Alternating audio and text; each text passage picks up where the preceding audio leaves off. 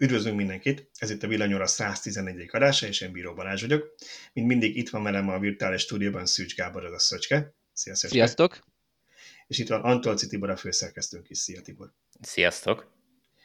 Na hát ma is elég sok témával készültünk, hogy gyorsan mondom is a menüt, aztán bele is csaphatunk az urakkal.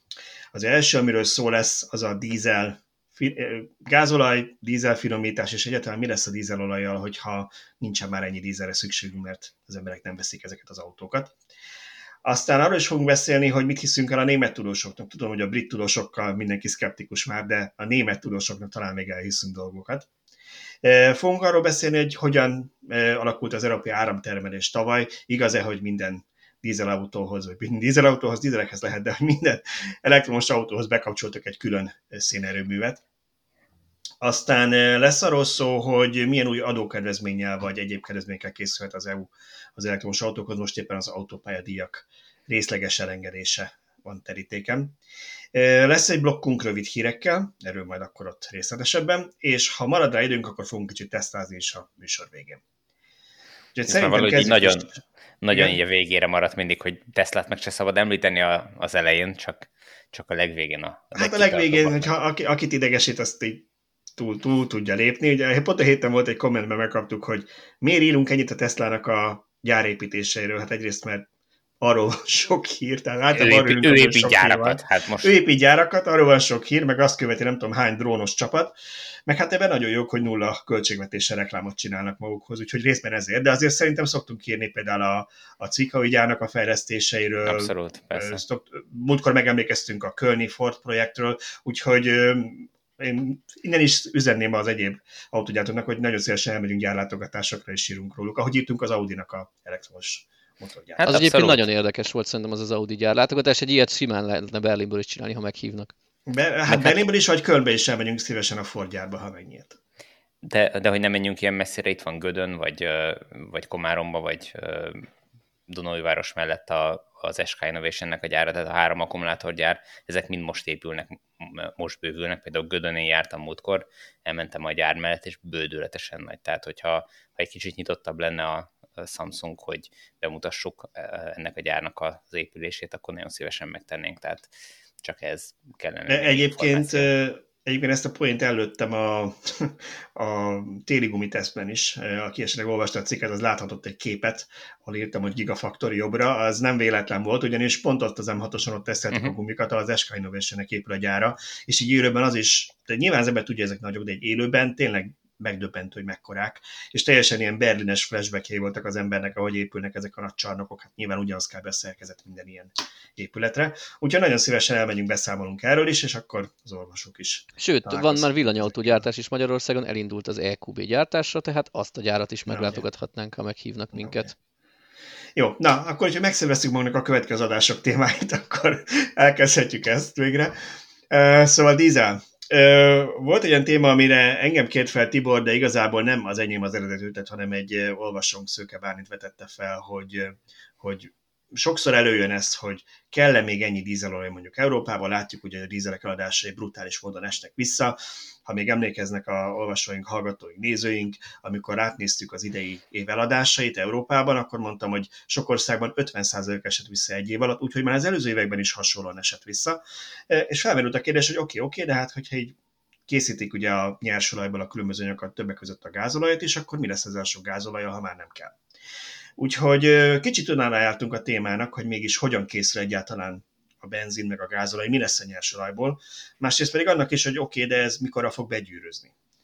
Úgyhogy, urak, én tudom, hogy én írtam a cikket, de szeretném, hogyha nem én beszélném ezt végig. Röviden összefoglalom, hogy mi, miről volt szó benne, jó? És akkor utána kíváncsiak a véleményetekre. Hogy de csak na- nagyon röviden, hogy legyen, aki elolvassa. Legyen, aki elolvassa, jó. Tehát nagyjából arról van szó, hogy évek óta, amit mondtam, azt látjuk, hogy csökken a dízelek aránya Európában az új autó eladásokban, azután, hogy az 2000-es évek elején hatalmasat ugrott, és volt 60% közelében is. És ugye azt néztük meg, hogy hogyan készül a, a gázolaj. Nagyjából azt látjuk, hogy egy ilyen hatalmas nagy oszlopba betáplálják alulról a fűtött nyersolajt, és akkor az szépen, hogy fölfelé hűl, különböző forráspontokon válnak el különböző anyagok, tehát igazából ide bármikor betolják a nyersolajat, mindig lesz egy része, egy ilyen 30-40 százalék, amiből gázolaj lesz. És hogy mi lesz akkor, amikor erre már nincsen szükség. Úgyhogy azt találtuk, hogy azért vannak az olajiparnak olyan eljárásai, amit krakkolásnak hívnak, amivel gyakorlatilag bármit, szinte bármit lehet ezekből a szénhidrogén láncokból csinálni, tehát ezeket széttűrik kisebb darabokra, és akkor nem mondjuk dízelolaj lesz, lesz belőle, hanem benzin, tehát eh, simán normál benzin lesz belőle, vagy egyéb más anyagok. A lényeg, tehát... a lényeg tehát az, hogy bizonyos tartományon belül lehet játszani igen. az arányokkal. Nyilván ez nem végtelen, én is azt gondolnám. Úgyhogy erről elég részletesen van a cikkben most ezeken a, a dolgokon, nem mennék végig, már csak azért is, mert ez kőkemény kémia, amit nekem is 72 elnőznem kellett, meg még egyszer köszönjük Bálinnak a kutatásait. Viszont utána azt néztem meg, hogy oké, okay, de hát az egy dolog, hogy az új autóeladásokban ezt látjuk, na de mi van az európai autóflottával? És hát ott igencsak nem ez volt a tendencia. Ugye egyrészt az látszik, hogy van egy csúszás ebben a, ebben a folyamatban, tehát igen, az új autóeladásokban már jócskán csökkent a dízelek aránya, de valószínűleg sokkal több régebbi benzines esik ki, ezért még az egész európai flottában eh, nem látszik ez a csökkenés, és ha mondjak valami félig meddig konkrét számot, eh, nagyjából az volt, hogy 266 millió autó volt 2019-ben az EU-ban, személyautó, és ennek 45%-a volt dízeles. Tehát egy elég nagy számról beszélünk. Én még azt, azt pedig bőven látszik, bocsánat, csak annyi, még az bőven látszik, hogy viszont a dízelolaj felhasználás az meg jóval több, tehát ott nem, hogy fordított, még nagyobb az alány, tehát kétharmada az üzemanyag felhasználásnak az dízelolaj, mert ugye ezt nem csak a személyautóban használják, e, és a teherfúrozás pedig egyre csak nő. Pont ezt szerettem volna hozzátenni, hogy azért a munkagépek, teherautók, traktorok, mezőgazdasági gépek, ott azért, ha meg is jelennek már az elektromos autók, jelentős lemaradásban vannak a személyautóktól, illetve lesz egy olyan felvevő piac, hogy a hajózásnál egyre inkább mondják, hogy ott ilyen nem is tudom, nehéz olaj, vagy ilyesmi, amit felhasználnak, hogy ez nagyon könny- környezetszennyező, tehát ha éppen a nyakunkon maradna egy csomó dízelüzemanyag, akkor a hajózás környezetbarátabbra állítása, hiszen ott az még az is előny lenne, hogyha ha dízelolajjal mennének, azt fel tudna szippantani ebből. Nem, nem szeretném megvédeni a hajózást mindenképpen, de két dolgot tennék ehhez hozzá. Egyrészt azért, hogy, mert még olajcégnél dolgoztam, amikor ez történt, és én az IT-n dolgoztam, tehát nem a vezérigazgatóval golfoztam, úgyhogy nincsenek belsős információim. Mire mi megtudtunk valamit, az már mind olyan dolog volt, ami nyugodtan a publikus weboldalon is kim volt, de azt tudom, hogy nagyon komoly változások voltak a, a szabályozásban azzal kapcsolatban, hogy mennyi kén lehet például ezekben az üzemanyagban, amit ezek a hajók használnak, mert igen komoly volt a környezetszennyezés, ami főleg ezeket a nagy kikötőket a világ különböző pontjain zavarta. Úgyhogy ott pár éve volt egy nagy változás, és át kellett állítani a finom, finomítókat is. Tudom, hogy az Exxonnak is például is volt, azt hiszem Shanghai-ban volt egy finomítója, ahol fejlesztéseket kellett végrehajtani, mert már nem lehetett ezt a, ezt a szutykot csak úgy belapátolni, ha jó lesz az a hajózásnak, hanem ott is változtatni kellett, de valóban biztos, hogy ott még azért lehetne, lehetne ezen tovább javítani, tehát ha más nem, akkor a jobb minőségű tisztában égő talán dízelolaj, mint az a Hát a, kén, a kénmentesítés volt itt Igen. egy elég, elég komoly Igen. dolog, és egyébként pici zárójel, sokan mondják, hogy miért csak a szegény személyautózást szivatják ezzel az elektromos átállással, bezzeg a hajók mennyi szennyet uh-huh. kibocsátanak, hát pont itt a példa, hogy ott is párhuzamosan elindult egy tisztítási törekvés szerencsére. Igen, és itt, itt lett volna a második pontom, mert ezekkel mindig kicsit így bégatja a csőrömet, amikor ez így előjön. Mert így ez a tipikusan tudjátok olyan fajta igazság, ami a felszínen igaz, de kicsit lejjebb ásol, akkor azért nem ennyire egyszerű a történet. Mert igen, lehet azt mondani, hogy hát a hajózás az mennyi, mennyi környezetszennyezést tol a levegőbe, na de osszuk már el azt a millió tonnányi árut, amit egy hajó visz és nézzük meg, hogy hogyan azt mondjuk, nyilván nem lehet közúton, mert általában azik Ázsiából közúton igen csak nehéz, de mondjuk repülővel, vonaton, vagy akár részét közúton hoznánk, annak mennyi a terhelése. Tehát ne felejtsük, hogy ezek a hajók bődületesen nagyok, tehát tényleg ilyen több száz méter hosszúak, és, és rengeteg árut tudnak vinni, úgyhogy Hát mondjuk 7000 autót egyébként, tehát hogy csak hogy a, a, a méretet szemléltessük. Igen, azokból vannak 7000-esek is, ami, ami pont most kigyulladt egy, amiről írtunk mi is, az azt hiszem 4000 autó volt rajta. Szerencsére csak egy kis hajó volt, vagy nem kisebb volt. volt. Igen, de a konténerhajók ugye még ennél is nagyobbak, amik az árut hozzák viszik Ázsiából. Zárója bezárva, mert természetesen mi is azt szeretnénk, hogy ezek mind teljesen tisztán üzemelnének, tehát itt például tényleg lehet keresni valója hidrogénnek, ha az aksi árak, meg, meg súlya nem csökken elég gyorsan jobb lenne, mint hogyha a dízzel mennének ezek. Hát meg nyilván egy kicsit más terület, de az is egy célra vezető dolog lenne, hogyha nem gyártatnánk mindent Ázsiában, amit meg nem gyártatnánk mindent a világ másik végén, mert két centtel olcsóbb. igen, Szerencsére szóval ez... egy ilyen törekvés elindult. Nekünk volt egy interjúnk a Miskolcon épülő Servon autóval, és ott mondta az illetékes, hogy a Covid is rámutatott, és az ilyen globális ellátási problémák is rámutattak, hogy egyre inkább helyben kell gyártani. És uh-huh. ez is az oka az ő Európába településüknek. Ez, ez biztos teljesen így van, csak nekem megint azért szokott ez egy kicsit felrántani. Próbálok úgy, úgy fogalmazni, hogy bekerülhessünk filmműsoridőbe. Mert, mert, mert én, a, egy dolog van, ami engem minden nagyon kiakaszt, az a képmutatás. Az, az rohadtul nem bírom a képmutatást.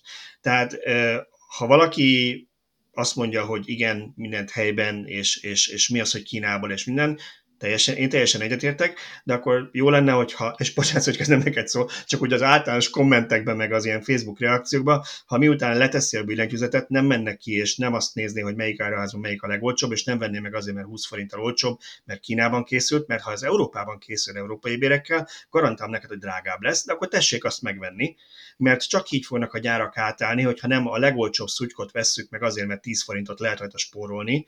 Tehát én például, és most nem azért magamat fényezzem, mert én se azt nézem meg mindenben, hogy hol készült, és majd akkor jól nem veszem meg, mert ha valami kell, akkor kell. De mondjuk én például most hogy egy nagyon prózai dolgot mondjak, hogy amikor elviszem a kutyát sétálni, akkor input-output akciók vannak, tehát ott azért ki is jön belőle egy-két dolog, és én most olyan zacskót vettem, ami környezetbarát és lebomlik, hogy ne legyen az, hogy mindig kibomlom, és abban így mindig előttem volt, hogy 500 év múlva a régészek megtalálják ugye a zacskókat a kutya örülékkel, és megállapítják, hogy milyen furcsák voltak ezek az emberek, hogy így szentélyeket csináltak a, a kis emlősöknek. Szóval olyat, olyat vettem, ami, ami lebomlik, de hát ez jóval drágább mint a normál zacskó. Tehát ha valaki úgy érzi, hogy ebben szeretne tenni, akkor ne csak a Facebook kommenteket tessék tolni, hanem igen, akkor meg kell venni drágább, de mondjuk helyben készül, vagy mondjuk környezetbarát. Ha már környezetvédelmi negyed órát tartunk a podcastben, vagy, vagy ne vegyünk meg felesleges dolgokat csak azért, mert három dollár az AliExpressen. Igen, igen, igen. Ez, És ez utána leg... bedobjuk a sarokba, mert amúgy nem is kellett annyira. Igen, én erre kezdek mostanában ráébredni az utóbbi években, hogy egy csomó mindenre abszolút nincs szükség. Tehát egy csomó mindent úgy megveszünk, hogy hú, milyen jó, az biztos mennyit fog majd lendíteni az életemen, a nagy nyavaját. Ha eddig meg voltam nélkül, akkor nagy valószínűséggel nincs rá szükségem. Hát meg élelmiszerben én ami mindig kiakadok, hogy mennyi kaja van, amit megveszünk, és akkor a hú, akciós, piros, piros cédulás megvesszük, lefagyasztom, és akkor fél év múlva nézegettem, hogy ez mi volt, és meg lehet még enni.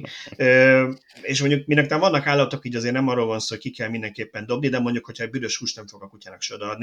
Tehát, hogy, hogy tényleg észre kellene vásárolni, mert az emberek meg tudnak örülni, nézzétek meg, ha van egy háromnapos ünnep, akkor leraboljuk az áruházakat, tehát a Covid idején nem volt olyan rablás, mint mondjuk el azért, mert 20-án bezár, 20-án egy nap rabolt. És csomó ilyen dolog utána kidobunk. Tehát igen, ezekben lehet spórolni. Na de nagyon messzire mentünk. menjünk, vissza, menjünk vissza arra, hogy mi lesz, ugye, mi lesz, hogyha nem kell dízel. Szóval nekem az volt így a konklúzió a cikk végén, beszélgessünk kicsit erről, hogy egyrészt lehet azért ezen kicsit tolni az arányokon a finomítókban, tehát nem eszik olyan forró a kását. Másrészt nekem az megdöbbentő volt, hogy mennyire lassan fog ez begyűrűzni. És amit csomorosszor beszélünk, hogy ha ma éjszaka az összes autógyár átállna csak elektromosra, akkor is évtizedek lenne, mire kikopnak a régi autók. Igen, és még egy gyakori érv szokott lenni a olajfinomításnál, hogy de ha nem lennének dízelautók, viszont rengeteg műanyagra szükségünk van, mert mert így szoktuk meg, így élünk, akkor, akkor feleslegesen ott lenne az a rengeteg gázolaj, mert ahhoz, hogy a műanyaggyártás alapanyagait kinyerjék a kőolajból, ahhoz elég termékként úgymond keletkezne a gázolaj. Na, itt megint csak azt tudom mondani, hogy szerencsére elindultunk egy olyan irányba is, hogy rengeteg dolgot kiváltanak lebomló anyaggal.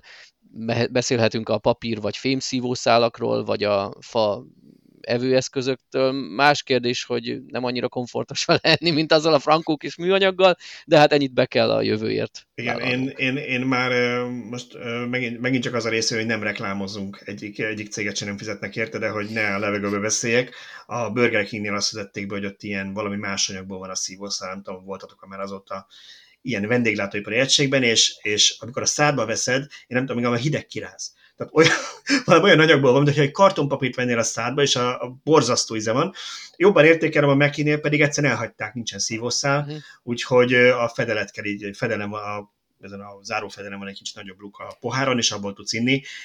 Nem muszáj szívószállat használunk, van olyan, tehát én nekem is volt egy pár szívószál eltéve, hogy amikor nagyszülő kórházban volt, akkor be lehessen neki vinni, mert kényelmes nem tud fölülni, na de ezen kívül azért nem biztos, hogy szívószálat kell használnunk. Á, a gyerekeknek fontos egyébként. Én nagyon szívószál voltam, sose használtam, sose kértem el, de most, hogy kisgyerekeim vannak, akkor sajnos szükség van rá.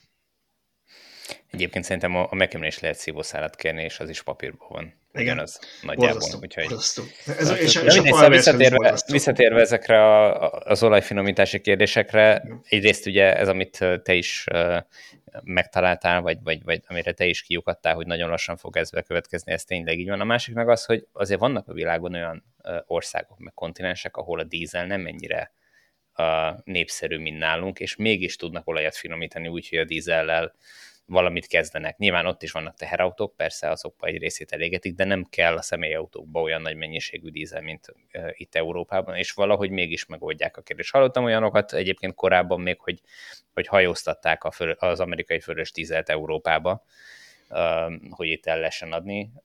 Biztos volt ilyen is, nem akarom volt, per, volt ilyen is, meg cáfolni se. Én, én azért tudom megerősíteni, mert tudom, hogy amikor annó Európában nagyon elkezdtek eltérni a dízelek, akkor egyszer nem volt elég finomítói kapacitás dízel mm. Európában, és egy pár év volt, mire megtörténnek a szükséges fejlesztések, és igen, tehát máshonnan kellett importálni dízelt. Hát de az egy átmeneti időszak volt. Igen. igen, de szóval a lényeg az, hogy, hogy kémiailag meg tudják azt már oldani, hogy bármit tudnak csinálni a kőolajból, tehát nem lesz az, hogy hogy csak a műanyag miatt finomítanak olajat, az összes többit meg kidobják, az összes többől, és akkor műanyagot fognak csinálni, és annyival kevesebb kőolajat fognak finomítani, amennyi így kiadja a kettő együtt a Megmondom őszintén, hogy itt volt még egy kérdés, és most magamat fogom lábon szúrni, de nem csinálok magamnak egy folytatást erre a cikkre, megmondom őszintén, mert ez egy ez majd egy 20-30 év múlva esedékes probléma szerintem, de legalább 10, majd akkor visszatérünk rá, Tibor, úgyhogy nem, nem vállalom most be a folytatást, de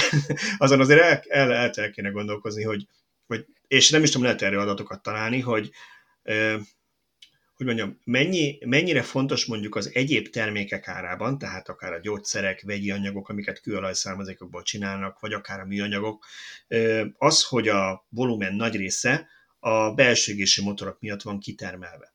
Tehát, hogy azon realizálódik-e mondjuk a profitnak egy jó része, és hogyha ez mondjuk jelentősen csökkent, tehát jóval kevesebb lesz a benzin, és jóval kevesebb lesz a dízel, és mondjuk felére kell csökkenteni a kitermelést, az mondjuk befolyásolja majd a műanyagok és egyéb kemikáliák árát. Ezt nem tudom, lehetséges, hogy azokon magasabb a profit, és igazából a benzin a, melléktermék, de, de ez, egy, ez még egy valós kérdés lenne szerintem. Hát ha tippelnem kellene, akkor nagy valószínűséggel a műanyagára az fölfele menne, hogyha ha extra lépéseket kellene beiktatni ahhoz, hogy gázolajból műanyagot kapjunk.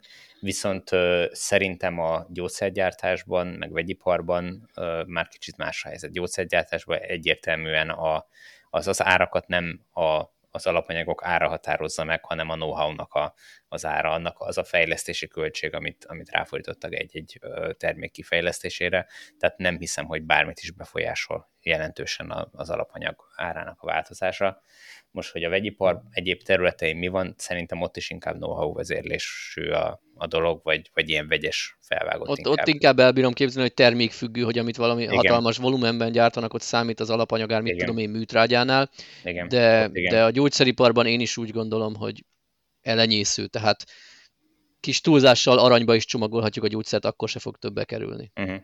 Egyébként ez nem lenne nagyon nagy baj, például, ha ennek melléktermékeként mondjuk a műanyag alapanyagára drágább lenne, mert lehetséges, hogy jobban megérné újra hasznosítani, vagy akár még pénzt is kaptál érte, ha a műanyagot Na hát ez, egy, ez a műanyag újrahasznosítás, ez egy érdekes kérdés, mert ugye ez, ez számomra továbbra is egy megválaszolatlan dolog, hogy, hogy miért gyűjtünk szelektívan műanyag újrahasznosítás, hogy működik, tehát hogy ez erre jó lenne, hogyha egyszer szerveznénk egy, egy vendéget ide a podcastba.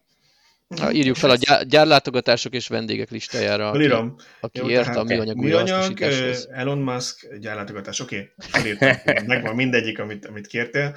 De nem, egyébként ezzel erről már párszor beszéltünk viccet félretéve, hogy ugye sokszor lehet az hallani, hogy felesleges és külön szelektíven gyűjteni, mert úgyis egy helyre megy, bedobják el, nem is tudják összehasonlítani, és ez egy valós probléma egyébként, hogy nagyon sokat ugye az EU Kínába küldött ezekből a az újrahasznosítandó műanyagokból, és egy időben Kína elkezdte visszaküldeni. Hát igen, állítólag most már nem nagyon vesznek át Európából. Én most pont a napokon olvastam, hogy a briteknél megjelent valami két hajó amit Kínába fordítottak vissza.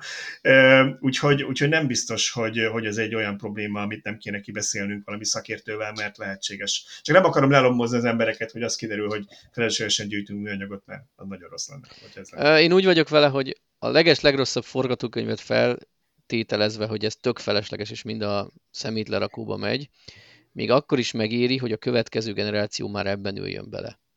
És akkor már talán újra fogják hasznosítani, mert drága lesz a műanyagipari alapanyag, mert nem kell benzin. Kér, csak kérdés, hogy lehet-e újra hasznosítani, tehát hogy, hogy fizikailag egyáltalán megoldható? Ez valószínűleg függ az adott műanyagtól, de ehhez kell majd meghívnunk a szakértőt. Igen. Ehhez egy, igen, Jó, vendégkel. ezt akkor szerintem mielőtt túl sok hülyeséget mondunk, és kiderül, hogy ehhez sem értünk, várjuk meg, amíg lesz egy szakértő vendégünk ezzel kapcsolatban. Akkor Jó, válaszunk egy másik a... olyan témát, amihez nem értünk. Igen, akkor menjünk a témára, azt akartam akkor haladjunk tovább. Kedvenc témánk, amihez szintén nem értünk, a hidrogén. De hála Istennek vannak emberek, akik értenek hozzá és írtak okosakat. Ugye a Fraunhofer Institute az egy nagy német kutatóintézet, és hát ha én kicsit cinikus akarnék lenni, bár nem szoktam, akkor, akkor azt mondanám, hogy Érdekes megfigyelni azt az egymástól teljesen független két tendenciát, ahogy, a német autógyárak elkezdenek az elektromos felé fordulni, és kezdenek kilábalni a hidrogén álmokból, úgy hirtelen a német kutatóintézetek is olyan dolgokat publikálnak, ami ezt alátámasztja. Biztos azért van, mert a német autógyárak a német kutatóintézetek hatására írnak ilyeneket, és nem fordítva működik a történet, hogy megrendelésre írják a tanulmányokat.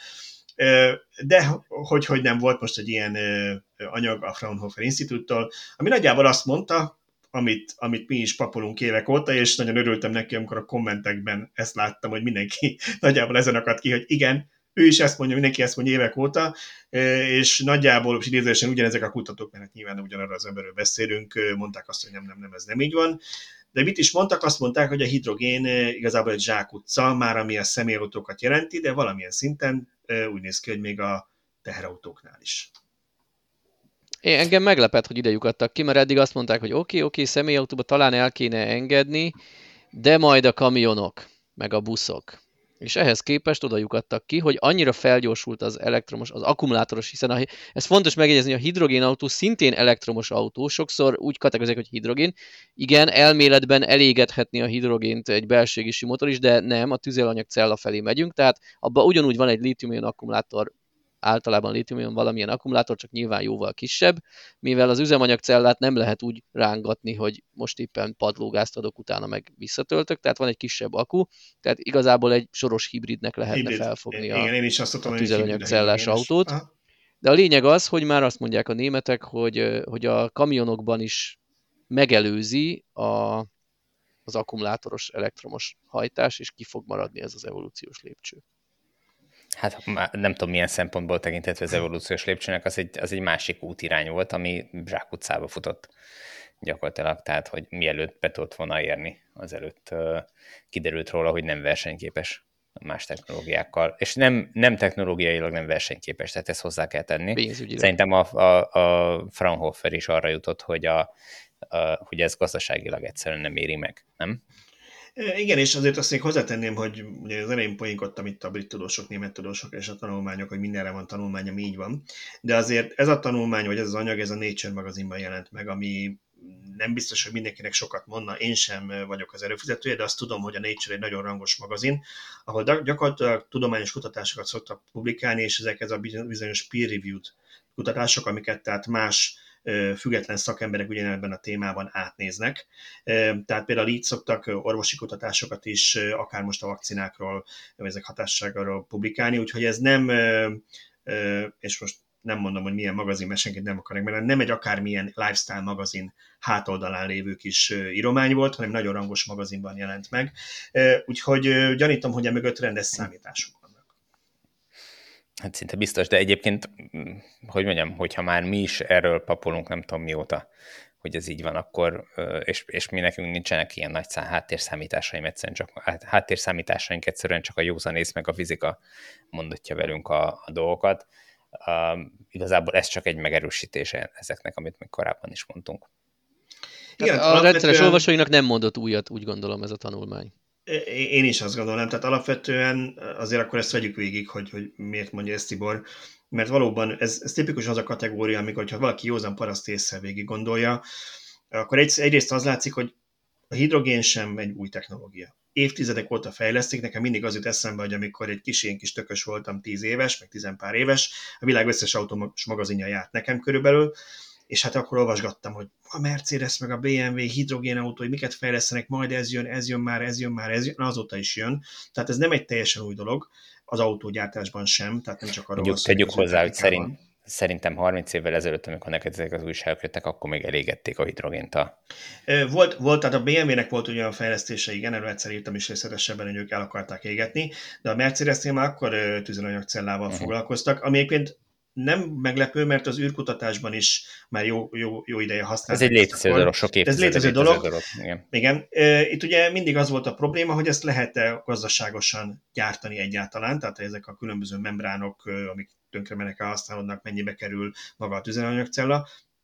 Ez nyilván egy történet, de a másik része meg az, hogy ha csak magát az elvet megnézed, hogy megtermeled jó esetben megújulóval az energiát, egyik oldalon fogod, és ez betöltő egy akkumulátorba, ahol mondjuk egy 85%-a hasznosul az úton, ha mindent összeveszünk, a, a szállítási veszteség, meg a hatékonyság, meg a töltő vesztesége. A másik oldalon meg ebből fogod és hidrogén gyártasz, utána azt sűríted, vagy hűtöd, tárolod, akkor utána azt szállítod, átszivattyúzod, ez mindig ugye próbál elinnani, mert nem annyira szeret ilyen normál hőmérsékleteken cseppfolyós maradni. Utána ezt még megint átpumpálod egy tartályba a benzinkúton, utána ezt a kocsiba, utána ebből áramot csinálsz, amit beraksz ebbe a kis akkumulátorba, amit onnan kinyersz. Tehát ez egyszerűen logikailag is látszik, hogy ez nem lehet, tehát nem, nem lehet soha annyira hatékony, mint az akkumulátoros megoldás. Hát igen, nagyon egyszerűen, hogyha van egy bemeneti áramegységed, egy, nem tudom, kilovattóra, akkor abból mindezt rengeteg folyamatot végig kell csinálni, míg betöltheted abba a kis akkumulátorba, amiből utána a motort meghajtják. Még hogyha ezt az összes lépést kihagyod, akkor egyértelművé válik, hogy ha azt az áramot közvetlen betöltöd az akkumulátorba, akkor ugyanabból a, az energia mennyiségből, az egy kilowattórából sokkal több energiát tudsz felhasználni az autó meghajtására, mint a hidrogénes rendszerrel. Tehát, hogy nagyjából, ugye a számítások, most nem tudom, a Fraunhofernek mi jött ki, de hogy nagyjából egyharmada marad a, a hidrogénes meghajtásnál uh-huh. az autó mozgatására a, leg, a legvégén, tehát kétharmadát elpocsékoljuk mindenféle átalakításra, szivattyúzásra, szállításra, tárolásra, bármire.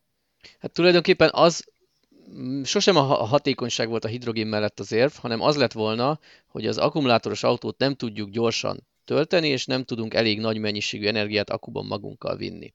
Ugye ez igaz Azt... volt, amíg, amíg ólom akkumulátorokkal mentek az elektromos autók. Így van. Hát meg a, kezd, a kezdeti litiumosoknál is valószínűleg elméleti szinten nagyobb hatótávot, meg gyorsabb töltést tudott elérni ugye a hidrogén. Szerintem amikor már a, a litiumos akkumulátorok jöttek, tehát a 2000-es évektől, akkor szerintem már mindenkinek egyértelmű volt, aki egy picit is végig gondolta ezt, hogy ez nem lesz versenyképes. Tehát amikor a litium akkumulátor eljutott arra a fejlettségi szintre, hogy ezzel autókat lehessen üzemeltetni, akkor szerintem már rég nem volt kérdés senkinek.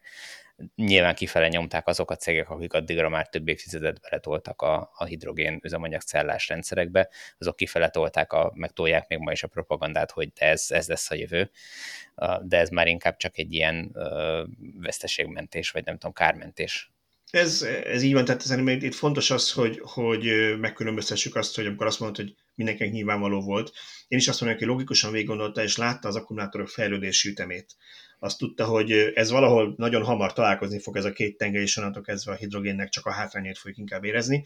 De azért, azért akkoriban még azt lehetett mondani, hogy gyakorlatilag ma, 2005-ben. Lehet, hogy 150 km tud menni egy elektromos autó, de mondjuk 400-500 el tud menni egy hidrogénes autó. Hozzáteszem, nem ezret, mert sokan erre szoktak jönni, hogy majd az, azzal 1000 kilométert lehet menni, nem. Tehát ha megnézitek a Toyota Miraiban is, már két hidrogén, azt hiszem kettő hidrogén tartály van. Három. Lehet most már három az új verzióban, oké. Okay és, és igazából az se tud 1000 kilométert menni, mert egyszerűen nem lehet ennyi hidrogént táron, tehát annak is ugye van egy, van egy bizonyos térfogata, úgyhogy nem lehet azzal ezer kilométereket menni. A másik meg az, hogy igen, újra lehet tölteni gyorsan, de hát bődületes beruházás ezeket a töltőket kiépíteni az elektromoshoz képest. Így van. Én, én mindig ezt szoktam mondani, hogy ha a hidrogénben hívő autógyártók ezt igazán komolyan gondolták volna, akkor nekik egy teljes láncot kellett volna kiépíteni hidrogén töltőállomásokból, ahogy annak idején a Nissan, vagy akár a Tesla kiépítette a, a töltőhálózatot, mert tudta, hogy ezt csak töltőhálózattal lehet eladni. Tehát ha a Toyota valóban el akarna adni rengeteg uh, Mirait, akkor igenis neki brutál sok pénzt bele kellene a töltőhálózat kiépítésébe tolni. Csak egy gond van vele, hogy jelenleg egy darab hidrogén töltőfej kiépítése az ilyen milliárd forint nagyságrendű összeg. Nagyjából tízszer annyi, mint egy, mint egy nagy teljesítmény elektromos töltő. Pontosan, nem? tehát csak gondoljunk bele, hogy ha mondjuk letennének az országban csak a megyeszékhelyekre 21 néhány darab hidrogén töltő kutat, abból az összes autópálya pihenőbe kiépíthetnének egy 8-10 állásos 350 kW-os töltőt, és, és akkor miről is beszélünk? És akkor és még mindig, nyilván, mindig be kéne járnod a megyeszékhelyre hidrogént tölteni. És nyilván azt lehet mondani, hogy a hidrogén terjedésével ugye egyre több kutat telepítenek, ott is a méretgazdaságosság egy idő után belépne, és olcsóbb lenne a kutak telepítése. De egy olyan gázhalmaz alapú elemről beszélünk, amit, amit nagyon-nagyon alaposan le kell zárni, hogy ne szivárg, így is ilyen 10%-os szivárgással számolnak így az átfejtéseknél, stb. Tehát itt egy olyan technológiát kell csinálni, akármi is van, mert a hidrogén tulajdonságai nem fognak megváltozni, ami biztos, hogy költségnövelő. Magyar. Itt a fő kérdés mindig az lesz, hogy megére neked autóhasználónak háromszoros árat az, hogy ne 20 percet tölts mondjuk a, a töltéssel egy-egy hosszabb úton, amikor amikor, mit tudom én, évente háromszor messzebbre megy, mint az autózhatótávja, hogy megére akkor a 20 perc helyett mondjuk, hogy 5 perc alatt föl tud tölteni a, a háromszoros árat, vagy inkább vársz 20 percet, és addig bemegy, iszol egy kávét, és elmegy pisilni. Vársz 20 ez, percet, és, és még itt nem beszéltünk arról, hogy ez csak a hosszabb utaknál van, de egy hidrogénautóval a mindennapos használatnál is el kéne menned két-három naponta, hetente a legközelebbi hidrogén töltőállomásra, amikor a villanyautód otthon szépen feltöltöget. Hát ha csak nem vezetik a... a társaságokba a hidrogéncsapot is, Igen. nem? Van róla szó, hogy a gázt hígítják majd hidrogénnel bizonyos arányban, hogyha már nagyon nem tudunk mit kezdeni a napelemes túltermeléssel. Volt, volt egyébként olyan, én láttam olyan, nem is tudom, hogy ez forgalomba került, de olyan gépeket is, ami, vagy terveket róluk, hogy, hogy otthoni hidrogénfejlesztőt, vagy otthon tárolni napelemből otthon abba, abba fejleszted, ez, ez nagyon biztonságosnak és olcsónak tűnik így elsőre.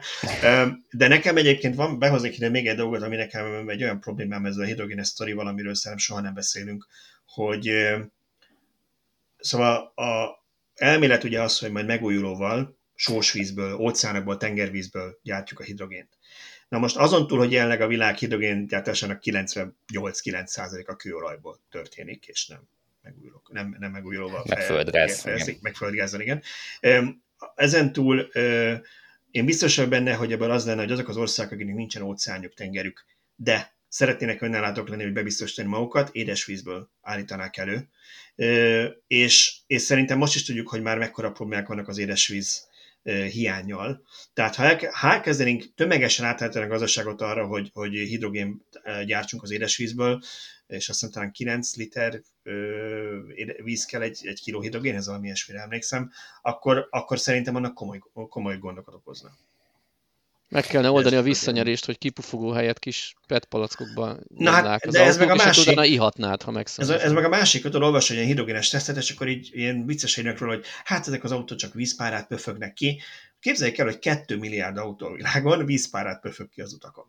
Tehát igen, én szerintem ott előbb-utóbb szükség lenne arra, hogy tartály lenne az autóban, hogy ezt visszagyűjtjük, mert ilyen mértékben már az is lehet, hogy mikroszinten a klímát megváltoztatná, ha mondjuk egy Budapest méretű városban mondjuk több százer autó az utakon vízpárát. Többet esne az eső valószínűleg. E, igen, igen, meg hát az utak is vizesek lennének, de ez a legkisebb gond ezzel az egésszel.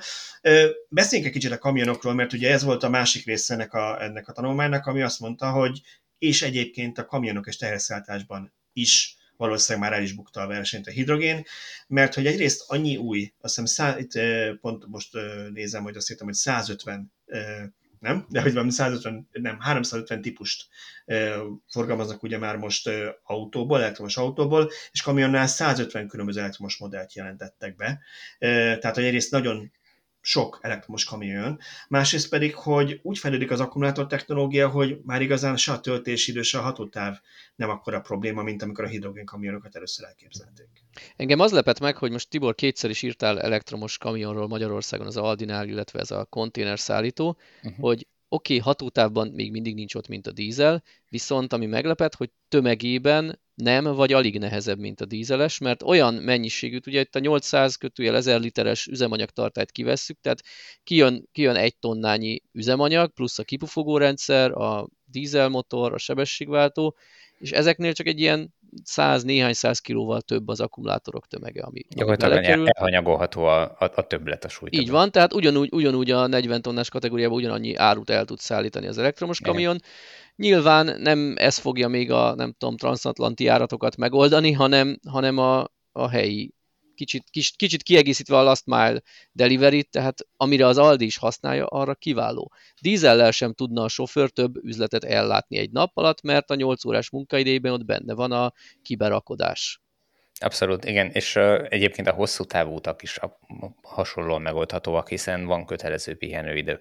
Egyetlen dolgot kell megoldani, hogy az összes kamion pihenőben megfelelő számú töltő legyen.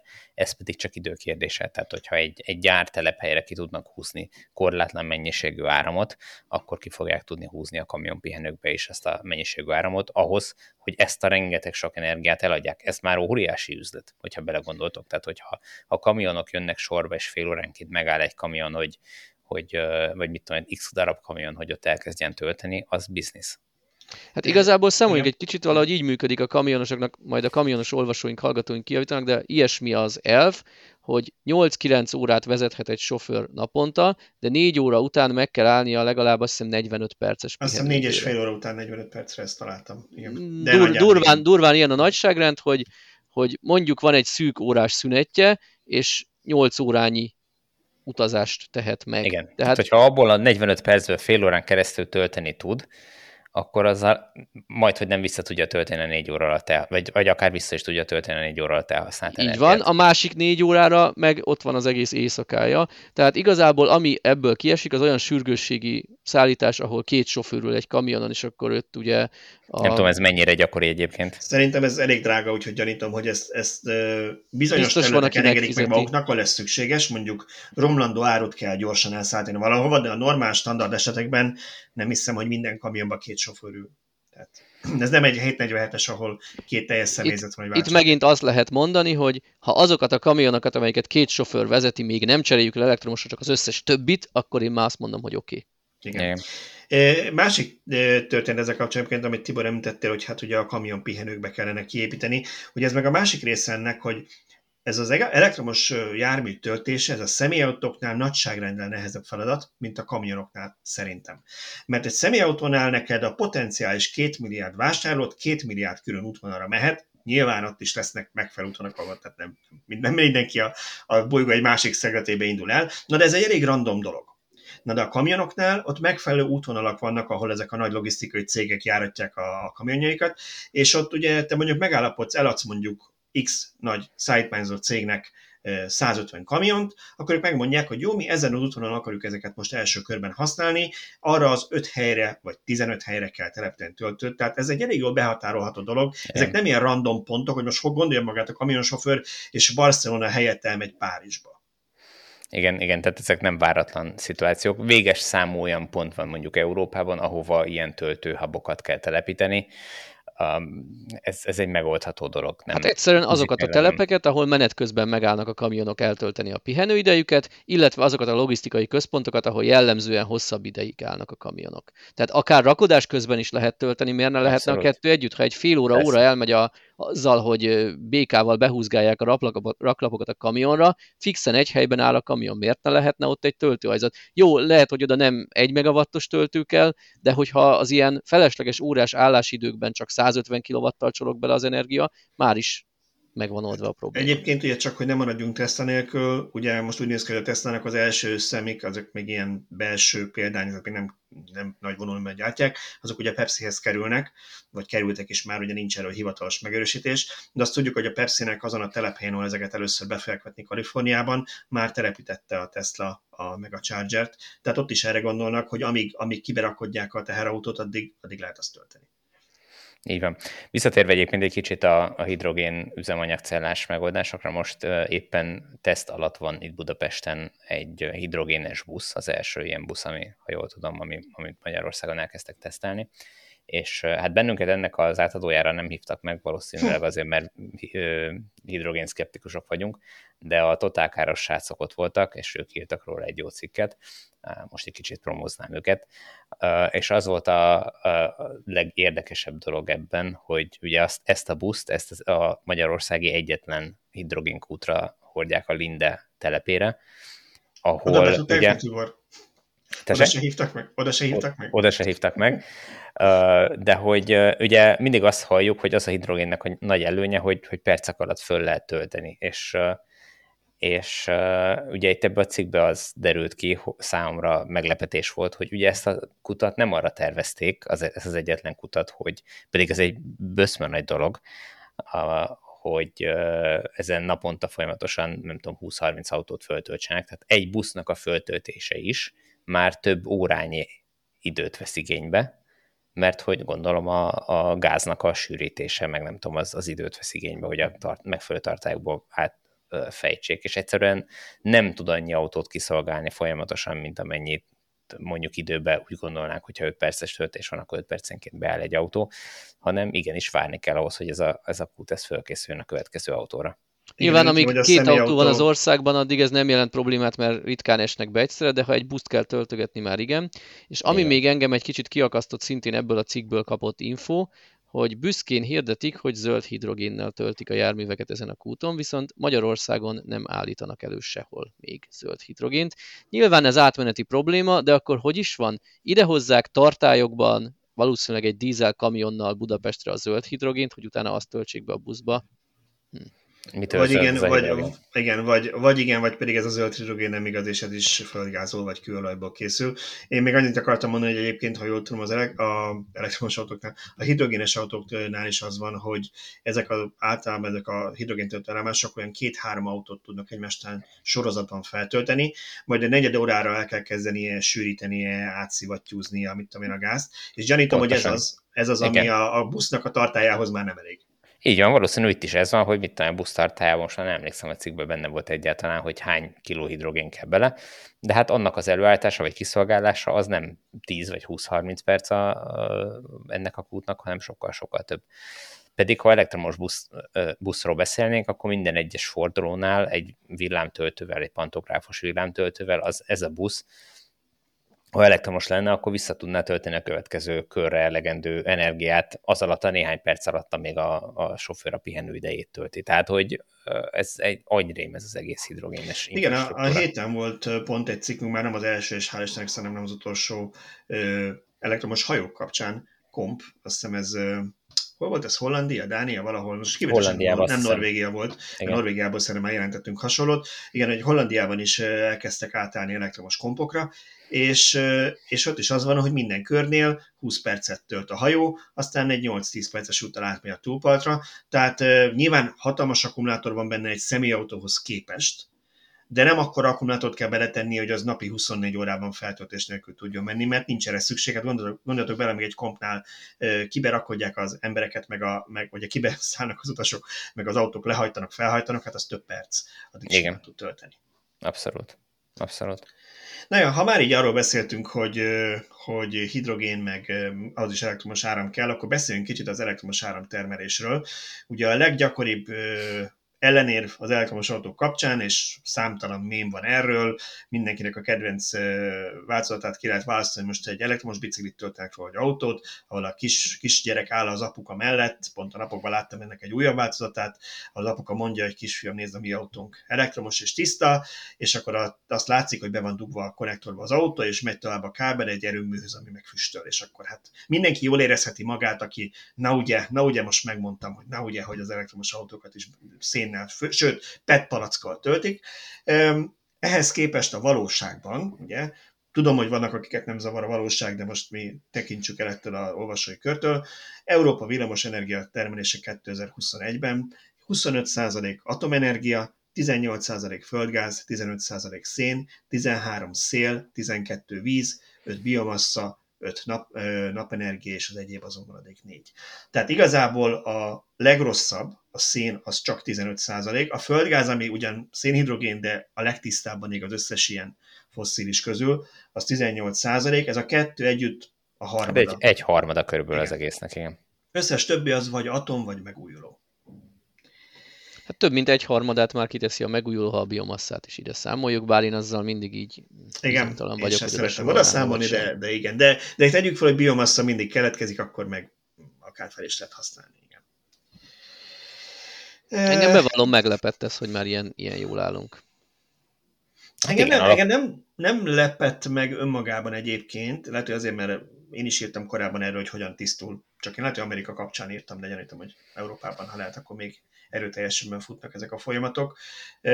Szerintem, szerintem egyszerűen nem, nem annyira ismert ez, ez közvélekedésként. Tehát lehetséges, hogy ezt a grafikont, amit Laci berakott a cikkébe, ezt kéne egy óriás plakátokra kitenni, a helyet, hogy mindenki lesz a kedvenc politikai hirdetését valamelyik plakáton, hogy egy kicsit az emberek ráérvedjenek, hogy, hogy, hogy mennyire nem igaz az, amit így olvastak az interneten arról, hogy az elektromos autókat szénerőművekkel töltik.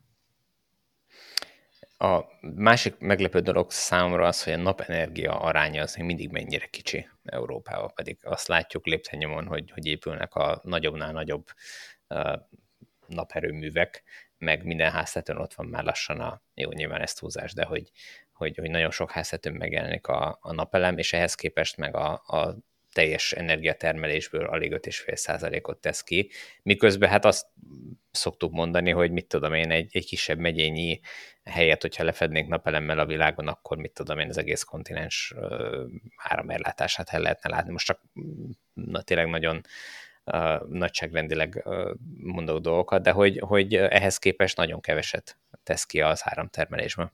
Én úgy gondolom, hogy ennek az az oka, hogy az akuk még most kezdenek tömegben elérhető áron elérhetővé válni, mert azért valljuk be az összes megújuló közül a szél meg a víz, hiába az is viszonylag hektikus, közel sem annyira, mint a napenergia. Tehát uh-huh. a mhm. napenergiát kell a leginkább kisimítani, akár egy gyors reagálású földgázerőművel, akár akkumulátorral. Illetve még a napenergiánál szerintem egy olyan tényező is van, Magyarországon biztos, hogy a háztartási napelemek nem, vagy csak részben jelennek meg a hivatalos kapacitásban.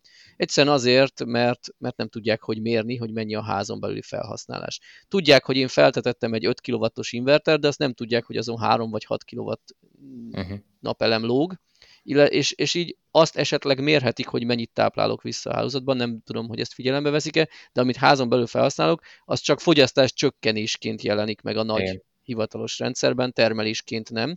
És azért nem elhanyagolható, én korábban talán két éve néztem meg az adatokat, akkor ilyen nagyjából fejfej mellett haladt a, a hivatalos naperőmű, ami benne van a termelési statisztikában, és a háztartási erőművek kapacitása. Lehet, hogy azóta elhúztak kicsit, de biztos nem dupláztak, vagy ha, ha háromszorosan növekedtek.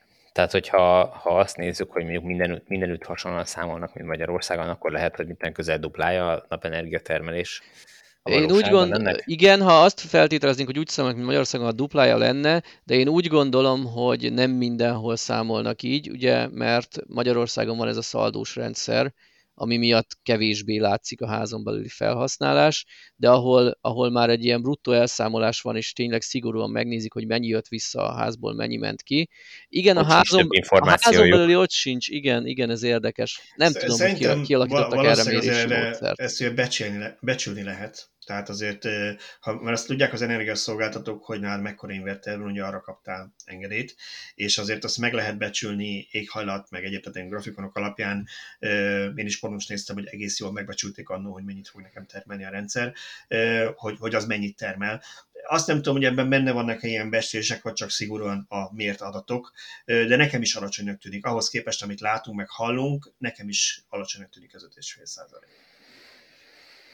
Mindegy, itt, itt biztos, hogy nagyon sok minden fog ezzel kapcsolatban változni a következő években, akár ahogy megjelennek az olcsóbb LFP akuk ilyen hatalmas gigawattórás kapacitásokkal, meg, meg, meg akár a hidrogén ilyen szempontból lehet egy megoldás, ugye, főleg a hosszabb távú, tehát mondjuk egy, egy, egy évszakon túlnyúló tárolásban, biztos, hogy ez a szám ez növekedni fog. Illetve hát, pont a, pont a cikk szerzője, Laci, úgy tudom, nem nagyon hisz ebbe a Vehicle to Gridbe, de én, én meg szimpatizálok vele, és például a Volkswagen nem régiben bejelentette, hogy képessé teszi az összes MEB platformos autójukat erre, illetve a, a Ford F-150-ről is. Tessék? Csak az újabb, újabb gyártásokat visszamenőlegesen visszamenő. nem? Uh-huh. A nagyakus, a nagyakus, ha jól tudom, a nagyakusak közül lehet, hogy valamelyik szoftverfrissítéssel megkapja, de csak a 70 uh-huh óra feletti. Hát nyilván egy pici akuval nem is annyira van értelme. Minden esetre itt is megjelenik majd egy komoly tárolórendszer, mert ugye ha ha napközben tudsz tölteni a munkahelyeden minden nap, de azt nem autózott ki, akkor miért is ne használhatnád fel az esti csúcsban otthon ezt az energiát? Hát, mert nem biztos, hogy megéri. Egyre inkább megéri, hogy egyre olcsóbb lesz az akku. Gondolj bele, régen ugye az volt a kérdés, hogy hányszor kell akut cserélni egy autó alatt, a gyakorlat bemutatta, hogy nem nagyon kell, általában már a régi kisakus autók is végigérik. De hogyha egy, nagy, egy autóban jóval nagyobb akku van, attól az átlagember nem fog annyiszor többet autózni. Tehát ugye voltak a 20 kWh lífek, most már a 100 kWh-t közelítjük egyre több gyártónál, de a 80 az teljesen hétköznapi lett. Na most, ha azonos ciklusszámot feltételezünk és azonos futást, ha a 20 kWh akut elhasználja az autó mondjuk 15 év alatt, a 80 kWh nem fogja. Tehát nem lesz neked gond az extra amortizáció amiatt, hogy V2G-re használod az autód akuját. Én nekem nem is ezzel van a gondom, hanem, hanem azzal, hogy rendkívül drága eszköz kell felszerelni otthon ahhoz, hogy te ki tud nyerni a, az energiát az autóból, tehát ez az egyik része másrészt meg amit te napközben kapsz áramot, ez tényleg csak akkor működhet, hogyha te azt baromi olcsón kapod. Otthon pedig este a csúcsidőben meg kell fizesd a, a, a valódi árát, az akkori árát az áramnak, az, hogy, hogy a szolgáltató mondjuk a megújulók, vagy hát a szén és gázerőművek helyett akkumulátorból szolgálja neked ki mondjuk azt a csúcs teljesítményt, ami akkor hat, hatkor szükséges, ilyen esetben előfordulhat, hogy megéri. De, de egyébként én nagyon nehezen tudom e- ezt Hát de, de erre, erre haladunk, ahogy nő a napelemes kapacitás, egyre inkább az lesz, hogy nem éjszaka lesz az atomenergiával termelt áram a filléres, hanem délután kettőkor lesz ingyenes kvázi az áram. Elképzelhető. nincs egy rezsicsökkentett fix ár. Elképzelhető, én, én továbbra is azt mondom, hogy, hogy ez ez inkább arra fog, ezt inkább arra fogjuk használni, hogy nappal fogjuk tölteni az autókat a munkahelyen, az utcán, az akárhol, mert akkor ott lesz olcsó, és, és hogyha tényleg átállunk megújuló energiatermelésre, akkor inkább az lesz a jellemző, hogy, hogy otthon, az otthoni áramot, vagy otthon csak a, a háztartásra használunk uh-huh. áramot. Így. Hát tulajdonképpen autó a elektromobilitás szolgáltatók könnyen meg tudnák ezt valósítani. Látjuk a Tesla-nál, hogy a nagyforgalmú utaknál éjszakára csúcsidőn kívülre tereli a, a töltést ingyenes vagy olcsóbb töltéssel, hogy akinek aki akkor is tud tölteni, inkább akkor használja. Ugyanezt megtehetnék, hogy ha van egy elektromobilitás szolgáltató, és van rengeteg töltője Budapesten, és azt mondja, hogy délután egy óra és négy óra között én a napelemes csúcsok miatt kvázi ingyen kapom az áramot, akkor hirdet egy akciót, hogy ebben az időszakban féláron van a töltés. Szerintem elég sokan akkor fogják rátenni az autójukat. Hát és ez gyakorlatilag ezzel nagyon sok pénzt lehet egyébként keresni, tehát a szolgáltatók ezzel sokat tudnak keresni, hiszen a rendszer kiegyenlítés az egy rendkívül költséges dolog, és aki ezt bevállalja, és azt tudja mondani, hogy igen, én ebben a negyed órában ennyi megawattóra áramot fogok levenni a rendszerből, az, az, az nagyon sok pénzt tud ezzel keresni, effektív azon kívül, amit ő elad áramot még a... Akár ingyen adhatja az autósnak az áramot, hiszen keresni fog a kiegyenlítésen a szolgáltatónál. Így van. Már pedig, van. ha ingyen adják, vagy kellően olcsón adják, akkor, akkor garantáltan tele lesznek az oszlopaik, és ennek még van egy olyan hatása is, hogy azokat az autókat, amit az ingyenes periódusban feltöltenek, már nem fogják este feltölteni, hisz tele lesz. Pontosan, így van. Innentől nem este hatkor csúcsidőben töltik majd ezt az autót. Így van. Szóval én nagyon értékelem az optimizmusokat. És nem azt mondom, hogy ennek semmi jövője nincs, mert valamennyi biztos van. Fő, annak biztos, amit mondtatok, hogy mondjuk az áramszolgáltató más árazást alkalmaz délben, amikor nagyon sok napenergia van mondjuk. Viszont az a része, hogy a Vehicle to Gridnél te majd otthon töltögeted az autódat, és akkor visszatöltöd este meg. Ez nekem két probléma az egyik, az, amit mondtál, hogy az autónak, az akkumulátornak ez mennyire tesz jót. Én itt most megint azt mondanám, az LFP-ak ilyen szempontból változást hoznak, mert azokat lehet gyalázni, tehát azok ilyen 3-4 ezer ciklusokat már a mostani számítások szerint is kibírnak, ami 3-4-szer annyi, mint a, a másik kémia. De a másik része meg az, hogy kicsit kiebb kéne tekinteni saját magunkon kívül, mert én Szöcskében látom azt, hogy ő nekiáll, és Excelben nézi, hogy mikor kell áramot levennie, feltöltenie, hogy ez neki hogy éri, és mikor fognak elmenni az anyóshoz, és akkor fel legyen töltve a kocsi, egyébként meg tök mindegy, de szerintem egy normál mezei usernek ez már sok, tehát az emberek nagyon kényelmesek. Egyrészt van a mobilitásban egy szabadság, hogy nekem nem kell gondolkodnom az autóval tudok menni. Ugye már most is ez sok embernek a gondja, hogy, hogy jó, jó, jó, fel tudom tölteni, hosszabb út van, de mi van, ha nekem hirtelen el kell mennem, persze a valóságban elég kevésszer van, hogy hirtelen 400 kilométert kell menned, de egyrészt ez, a másik része meg az, hogy Hát ehhez sokkal tudatosabban kellene emberek ezrének, millióinak gondolkodnia, hogy ő ezt játsza minden nap, azon is sok fog múlni, hogy mennyire lesz ez plug and play, ezek a rendszerek mennyire szabályozzák ezt helyetted, mondjuk az autó figyeli a szokásaidat. Én nekem az otthoni villanyboileremben van egy olyan program, ami figyel, megtanulja egy idő után egy hétig figyeli, hogy hogy használod, és akkor úgy és ez egy 45-50 ezer forintos boiler, tehát nem valami, nem tudom én, több milliós tudsz, hogy, hogy, hogy használod a melegvizet, és akkor melegíti fel jobban, amikor meg látja, hogy kevesebbet használod, akkor csak mondjuk 35-40 fokon tartja. Tehát ugyanígy, hogyha egy autó vagy a rendszer, a vezérlője tudja nézni, hogy te általában mikor szoktál otthonról elmenni, mikor engedheti kicsit lejjebb az akkumulátort, mikor töltheti vissza, akkor ebbennek lehet fantázia, de én abban nem számolnék azzal, hogy mondjuk emberek milliói ezt majd Excelben vezetgetve otthon csinálják. Szerintem, ha, ha, töltő, ha a szolgáltatók ezt pénzügyileg ösztönzik, akkor nem kell az embereknek számolgatni. Nézzük meg azt, hogy milyen tumultus kvázi verekedés van a mostani alacsony autószámnál az ingyenes töltőknél. Az ingyenes az más. Tehát az ingyen, ami ingyen van, arra, mint a piaci legyek mindenki megy, ezt tudjuk, de az ingyenes, meg a tudok rajta keresni 15 forintot, és akkor megérje nekem ezzel mókolni, az nem ugyanaz. De Na jó, de az egy... ingyen, ingyenesen most mennyit keresel, ha ö, otthon 37 forintért veszed az áramot, akkor annyit, de ha van egy napelemed, én így számolgattam ilyen viszonylag pessimista adatokat, hogy veszek egy háztartási méretű napelemes rendszert, és az feltételeztem, hogy 20 évig fog termelni komolyabb meghibásodás nélkül, valószínűleg inkább 30 lesz, és akkor a bekerülési árat leosztottam a élettartam alatt megtermelt energiával, és olyan 11-12 forintos ár jött ki. Ezt most visszajátszanám real hogyha ha nem hallottad volna magadat, csak hogy, hogy ugye a szöcske és egy átlag mezei user közötti különbséget illusztráljam, nem lenézve az emberiséget, inkább csak azt mondom, hogy nem mindenki olyan kocka, mint mi. De ez teljesen egyértelmű, hogy ezek a rendszerek, amikről mi beszéltünk, csak akkor működnek, hogyha teljesen automatizálható a dolog. Tehát, hogyha ha van a munkahelyeden, vagy lesz a munkahelyeken minden egyes töltő helyen töltőcsatlakozó, és amikor te beérkezel a munkahelyedre, akkor fölteszed tölteni az autót, és innentől kezdve a rendszer akkor fog elkezdeni tölteni, amikor néhány forintért vagy ingyenesen kapod az áramot, egyébként meg nem töltet, hogy ne, ne, tényleg ne neked kelljen ezzel foglalkozni, mert hogyha mhm. foglalkozni kell vele, akkor egyértelmű, hogy senki nem fogja csinálni.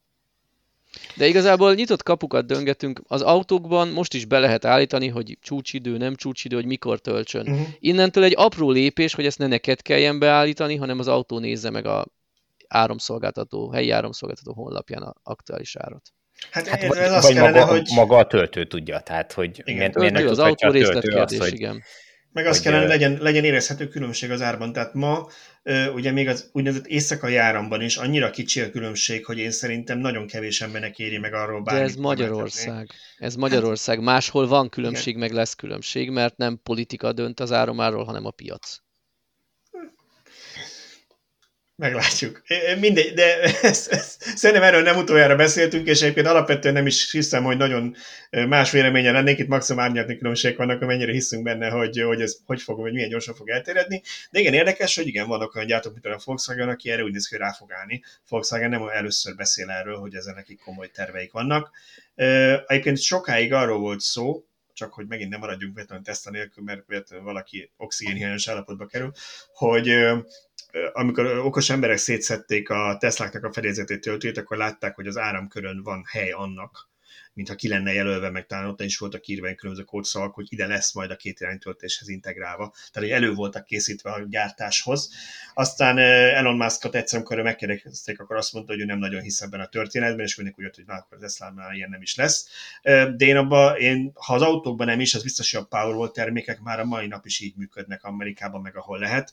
Például ugye van, amiről már beszéltünk, már ez a Stonewatch feature-je, a Powerball-nak, ami azt jelenti, hogy amikor különböző időjárási előrejelzésekből az jön, hogy a te környékeden mondjuk vihar lesz, tornádó, vagy bármi más ilyen természeti csapás várható, akkor feltölti 100%-ra magát automatikusan az akkumulátorod, hogy neked legyen áramod áramszünet esetére is úgyhogy ezeket okosan már ma is lehet használni. Hát és így, ha jól tudom, akkor a Tesla-nak van kereskedő applikáció is, tehát áramkereskedő Igen. applikációja, amiben, Igen. hogyha te jelentkezel, akkor a te power akkor azt tud kereskedni az árammal, amikor olcsó megveszi. És igen, Európában is, aztán Németországban is kiváltották az energiaértékesítéshez szükséges engedélyeket, tehát biztos, hogy vannak ilyen, ilyen terveik. Igen.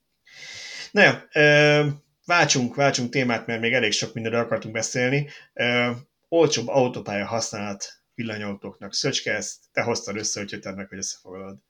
Én úgy foglalnám ezt össze, hogy azzal a címmel illetném, hogy kaptunk is ajándékot, meg nem is, mint a múltkori honosításos sztorit, mert ezt megírta minden lap, és mindenki nagyon tapsolt, hogy jön az egynapos matrica, mert az EU kötelezővé teszi, hogy aki csak, nem tudom, elmegy nyaralni, egy útra megy, ő ne, ne vegyen minimum 10 napos, vagy sok helyen akár 30 napos matricát de használhassa az autópályát rövid időre, illetve a másik fontos előrelépés, hogy a autó környezetvédelmi besorolásától fog függni az autópálya díj mértéke. Mind a kettő tök jó üdvözlendő, csak sajnos van egy kis csillag mind a kettőnél. Az elsőnél úgy tűnik egyelőre, hogy bár ezt 2024-ig be kéne vezetni, de csak a tranzit forgalomra lesz ez kötelező, tehát én mondjuk majd az olasz autópályán, ha lesz ilyen egynapos matrica, vehetek magyar rendszámú autómra, de itthon Magyarországon itt ugyanúgy meg kell vennem a tíznapos havi vagy akármilyen matricát, tehát a belföldi utazást ez nem fogja kiváltani. És sajnos van egy ilyen kis csillag a, a környezetvédelmi besorolásnál is, legalábbis első körben csak a teherautókra, ott már kis teherautókra is meg fog jelenni. Tehát a személyautó, zöldrendszámos személyautók nem fognak fele annyit fizetni azért, mert zöldrendszámosok egyelőre. Igen, nekem a legfőbb problémám ezzel az autópályamatricás dologgal az, hogy, hogy ugye kellő számú kamerával fel vannak már szerelve az autópályák ahhoz, hogyha én felhajtok az autópályára, akkor gyakorlatilag 10-15-20 kilométeren belül lebukok, hogy nincs matricám. Akkor miért nem lehet olyat csinálni, hogy én bejelentkezek, vagy beregisztrálok az autópálya szolgáltatónál, vagy legyen egy európai szolgáltató, és onnantól kezdve, hogyha én fölhajtok egy autópályára, akkor ő regisztrálja, hogy én fölhajtottam, arra a napra kifizetheti velem a, a matrica árát, és hogyha a következő napokban nem használom, akkor a következő napokban nem fog nekem venni autópályamatricát. Miért nem lehet ezt automatizálni? Elmaradna a büntetésből a bevétel. És az er, erre van az a, az angol nyelvű ilyen kis gyors válasz Tibornak, hogy please stop making sense.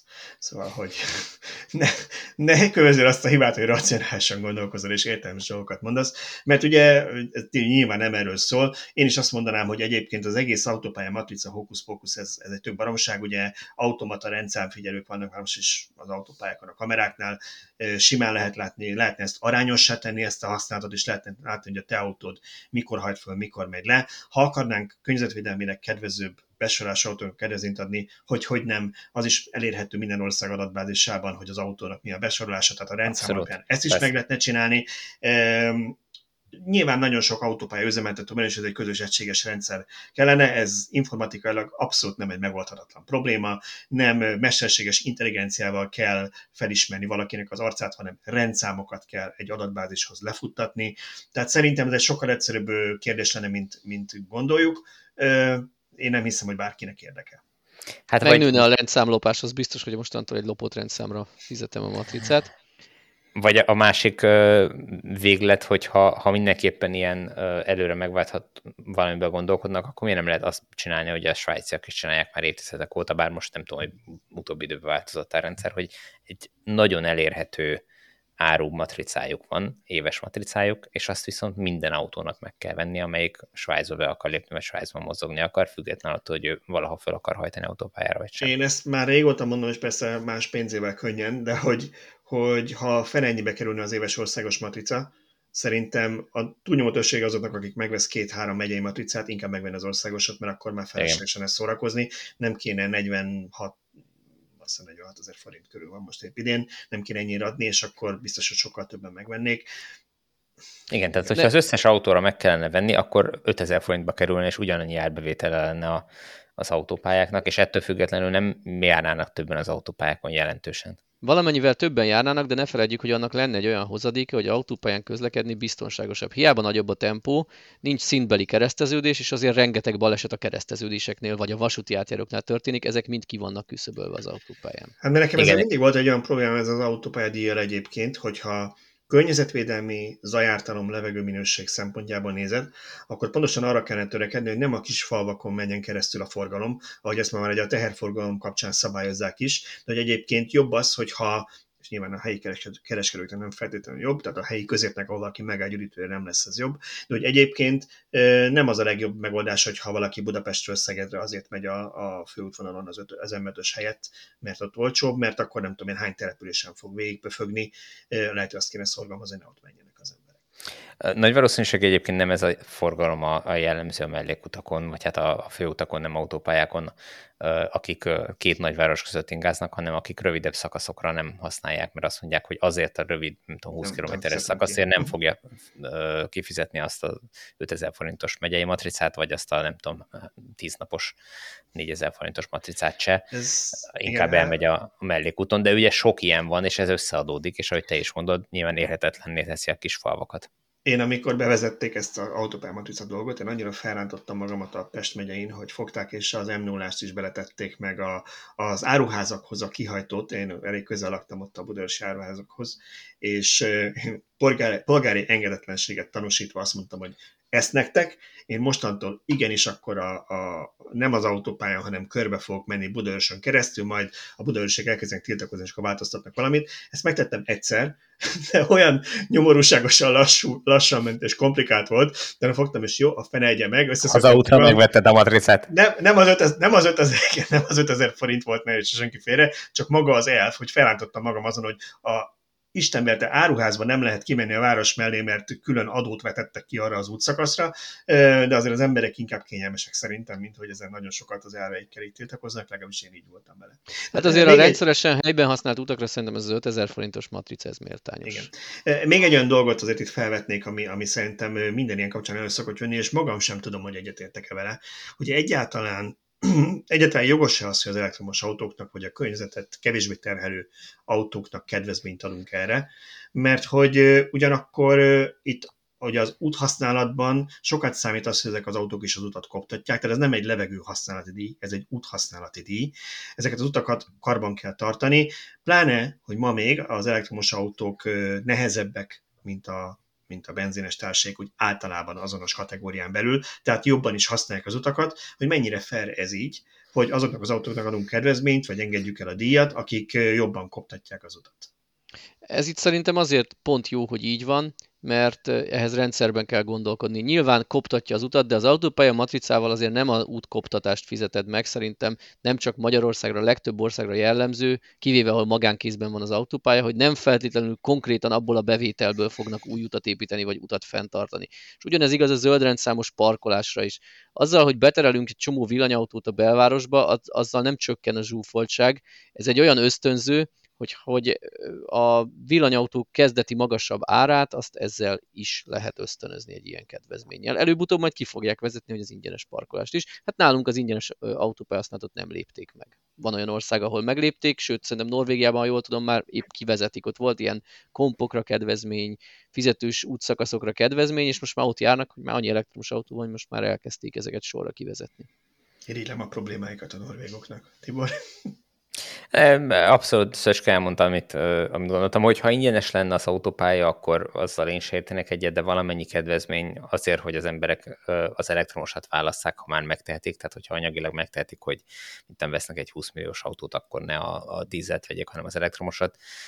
Szerintem ez egy, egy olcsó kedvezmény, hogy, hogy e felé tereljük az embereket kisárahoz képest, amit nyerünk vele. Igen, abszolút. Okay. Lépjünk tovább a rövid híreink között van egy Dacia Spring hírünk. Gábor, szintén tejtáról nagyon sok információ nincs, azért mondjuk el, amit tudunk róla, hogy mi is lesz ez a bizonyos Dacia Spring utóddal, mivel készül a Renault csoport. A Renault csoportnak a elnöke, egy ilyen, talán ilyen befektetői tájékoztatónak lehetne ezt nevezni, felrakott egy szlájdot, ahol ott virított a Renault 4 és Renault 5 fölött 2024-re egy letakart Dacia logós kis autó. Hát, hogyha ez annyit lehet hinni a letakarás méretének, akkor azt lehet látni belőle, hogy ez, ez egy Spring utód lehet, mert a Renault 4.5-nél is egy rövidebb, rövidebb autóról van szó. És annyit még elmondtak hozzá, hogy ugye itt már nem arról lesz szó, mint a, mint a Springnél, a jelenlegi Springnél, hogy egy Kínában gyártott kicsit feljavított autót hoznak Európába, hanem ez egy Európának fejlesztett autó lesz, ha minden igaz. Hát valószínűleg nem csak az európai piacon fog megjelenni, de egy kicsit ez a Spring hasonlít ugye arányaiban számomra a Citroen C0 és klónjaira, akkor Mitsubishi járművet kellett volna mondanom, tehát ez a kei kategória, ahol egy kis alapterületen kell megoldani a viszonylag tágas utas és csomagteret. És kicsit, kicsit a Springnek nem annyira, mint a c nem annyira kis tömpe, de azért mégis úgy látok az arányaiban ilyesmit. Hát ez nem lesz valószínűleg az utódjában, tehát pici autó lesz, de, de talán esztétikusabb. Akkor ezt ki is beszéltük. Ezt ki is be, és 2024-re ígérik a lelemezését. Én akartam, én akartam csak ezek kapcsolatban, hogy én annak örülnék, hogyha most tegyük fel a támogatás nélkül árat, mondva, hogy 6 millió, 6 millió 5 körül volt ugye a Spring, ha ennek a következő változatában két verziója lenne két akkumérettel, lenne egy a mostani, vagy a mostanihoz közeli akkumérettel, de olcsóbb, mert azért 2024-re annak az autónak már olcsóbbnak kell lennie. Tehát egy kicsit még jobban, főleg egy Dacia márkával döngessük lefelé az árakat, és mondjuk támogatás nélkül ne 6,5, hanem 5,5 vagy 5 millió legyen az ára mondjuk kb. ekkora akkor, mint ma. De legyen neki egy kicsit nagyobb akus változata, akár a mai árnál kicsit drágábban, vagy a mai árért, hogy, hogy aki kisebb pénztárcával rendelkezik, az is egy jobban használható villanyautót vehessen meg magának. Örülnék, hogyha ebbe az irányba menne a Gondolod, hogy ez tömeges igény, hogy egy mini autóval akarnak az emberek hosszabb útra menni? Szerintem Kelet-Európában igen. Ha megnézed, Kelet-Európában olyan autókat, amiket Nyugat-Európában esetleg arra terveztek, hogy majd a gyereknek, meg a, a, a városba járónak az asszony, hogy gyerekeket elviszi meg ilyenekre, tehát ezek az ilyen, nem tudom én, ha nem is a Twingo-t mondom, de mondjuk a Clio, azokból el kellett kezdeni gyártani ilyen nagyon csúnya összvér tária változatokat Kelet-Európának, mert az emberek családi autónak használták, mert ezt tudják megvenni családi autónak, még ha nehezen is fér bele négy-öt hm. ember. Igen, ez jogos érv, hogy ha, felkerül a gyártók térképére ez a kelet-európai igény, akkor igen, akkor szükség lesz egy nagyobb akus Dacia Springre. Kérdés, hogy milyen arányban tudnak itt értékesíteni, érdemes-e arra egy külön nagyobb akus modell gyártani. Hát meg ugye itt a nagyobb akus az annyival drágább is lesz, tehát nem lehet azt megcsinálni, mint a, a hagyományos autóknál, hogy ugyanannyiért adott, csak mit nem hozzáteszel még egy kis csomagtartót. Uh, itt nem arról van szó, tehát itt egy komoly összeget kell még pluszba belerakni. Kérdés, kifizetik-e azt? Hát igen, de ha abba gondoltok be, hogy 24-ről beszélünk, ugye a Spring az most 22 van, nem idén jelent meg, és nem idén kezdték fejleszteni, azért a két autó fejlesztése között egy 3-4 év, vagy a piacra lépés között, meg a fejlesztés között egy 3-4 év eltelik. Én azt úgy gondolnám, hogy az akkumulátorok energiasűrűsége is nő annyival, hogy ugyanakkor a helyen elfér egy nagyobb kapacitású akkumulátor, amit lehet akár annyira, mint a mait, vagy ha drágább, akkor picit drágábban, és ugyanakkor lehet bele egy kisebb akut is tenni, amit meg olcsóban tudok adni, tehát nyilván a Renault csoportnak nem tőlem kell tanácsokat vennie, van ott elég ember, akit erre fizetnek, de én örülnék, hogyha lenne egy ilyen lehetőség, mert szükség van arra, hogy az olcsóbb márkákkal. De ezt megtehették volna azzal is a Renault csoport, hogy mondjuk a 22 kWh Zoe-t tovább forgalmazzák, amikor megjelenik a 41-es, vagy a 41-es tovább forgalmazzák, amikor megjelenik az 52-es, és nem, nem tették meg. Jó, az 52-es az még ha hasonló is, de azért egy komoly ráncfelvárásnak tekinthető, de a 22-41-es mhm. között alig volt különbség az akun kívül, tehát ott, ott végképp, és mégis kivezették. Valamiért ők nem érezték ezt valós igénynek. Jó, menjünk tovább a következő. Ja, bocsánat, Tibor. Mondjuk. Nem, csak annyi, hogy a, a, a Spring esetében akár az is egy megoldás lehetne, csak megint kis akkumulátorral nehéz ezt megcsinálni, hogy gyorsabban tölthető legyen. Mert itt a másik probléma az, hogy, hogy nem elég gyors a töltése. Ha gyorsabb lenne a töltés, a francot se érdekelni, hogy kicsi az akkumulátor, hanem az ember tényleg megáll 10 percre rátölt, és megy tovább, de 10 perces töltéssel semmit nem lehet elérni. Hát igen, sajnos ez, ugye a jelenlegi kémiáknál ez a kettő együtt jár kis akut kis sebesség. Igen, tehát hogy, hogy emiatt, igen, emiatt, emiatt látom azt szükségesnek, hogy, hogy vagy értek veled egyet, hogy tényleg emelni kell, vagy kell esetleg egy olyan változat is, amikor amiatt nagyobb akkumulátora van. Hát, és ugye, bocsánat, akkor csak még annyit, hogy azért azt, azt már talán a, a Kia EV6-nál láttuk, hogy, hogy, hogy gyakorlatilag az akupakban látszik, hogy van két modulnak még hely, tehát ott is lehet, hogy már őre gondolkodva úgy voltak vele, hogy majd később akár lehet még plusz modult beletenni, tehát azért ezt lehet így, amíg még modulokat használnak a gyártók, és nem tér át mindenki a pack vagy vehicle addig akár még ezt lehet így is felépíteni. Ez érdekes egyébként, amit mondasz, az Ionic 5, és ugye idéntől feltöltik azt a két helyet, tehát 72-ről 77-re nő a kapacitás. Mm. Biztos meg volt az oka, hogy miért a kicsivel kezdték. EV6, EV6. Mi a véleményetek a... EV6, most hozzuk be az EV6-os témát, amin tanakodtunk, hogy akarjuk-e hírét kelteni, vagy nem. A tűz, elektromos autó, tűz, világhír. Kigyulladó EV6. Ajaj. Igen. Ugye e, az a, nagy, az a nagy érdekesség ebben, vagy azért érdekes ez egész sztori, amellett, hogy Budapesten történt a, az autó kigyulladása, hogy nem nagyon láttunk még elvéhatot kigyulladni, tehát nem, nem volt hír róla, hogy, hogy ez az autó kigyulladna, és nem, én személy szerint nem is hiszem, hogy ez egy tűzveszélyes autó lenne, vagy típus lenne.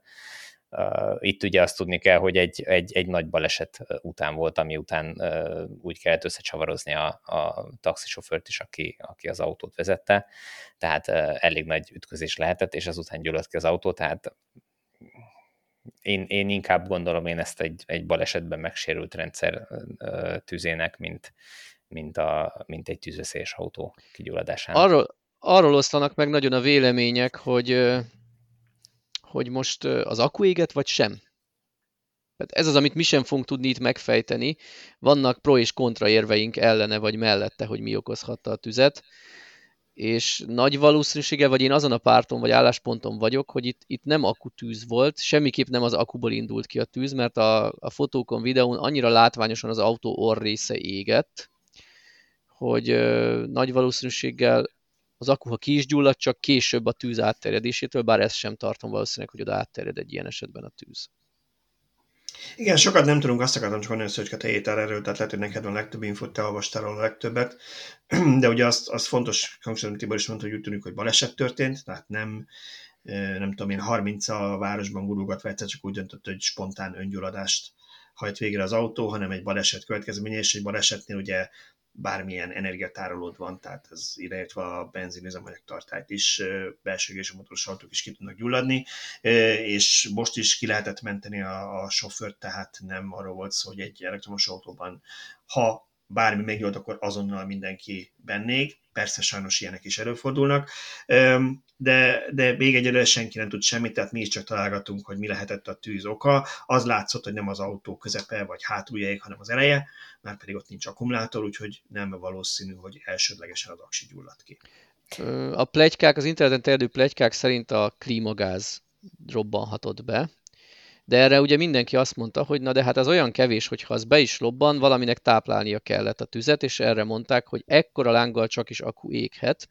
Hát én a saját fotóarchívumomból előkerestem egy 20 évvel ezelőtti fotót, ezt aki Youtube-on néz, majd remélhetőleg Balázs beteszi nekik, a többiek meg nem tudom, googlizzanak rá, betettem a, a valahol hozzászólásba valamely, vagy a cikkünk alatt, vagy valahol.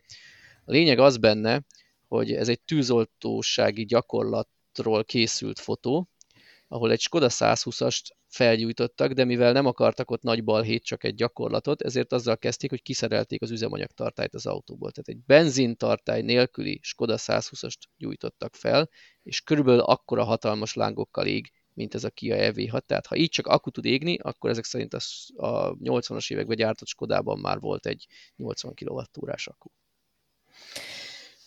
Igen, Igen nagyon, sok, itt... nagyon sok műanyag és egyéb olyan anyag van egy autóban, ami remekül tud égni, tehát ez, ez nyilván. Igen, itt találgatások között volt még, hogy esetleg e, első, vagy tehát összkerékhajtású, vagy hátsókerékhajtású modell, itt ezt, ezt el kell osztassak minden tévhitet Magyarországon egyelőre még csak hátsókerékhajtású Kia EV6-okat hoztak forgalomba, tehát 100% hogy ez is egy ilyen példány volt, és így elől nincs nagy feszültségű rendszer, egyedül a, a klímakompresszort hajthatja nagy feszültség, most, hogy ez pontosan milyen rendszerű, azt én nem tudom, de, de egyébként nincs nagy feszültség, tehát nincs olyan része az autónak tulajdonképpen, hogy más autóban ne lehetne, hagyományos autókban, itt a kocsi órában.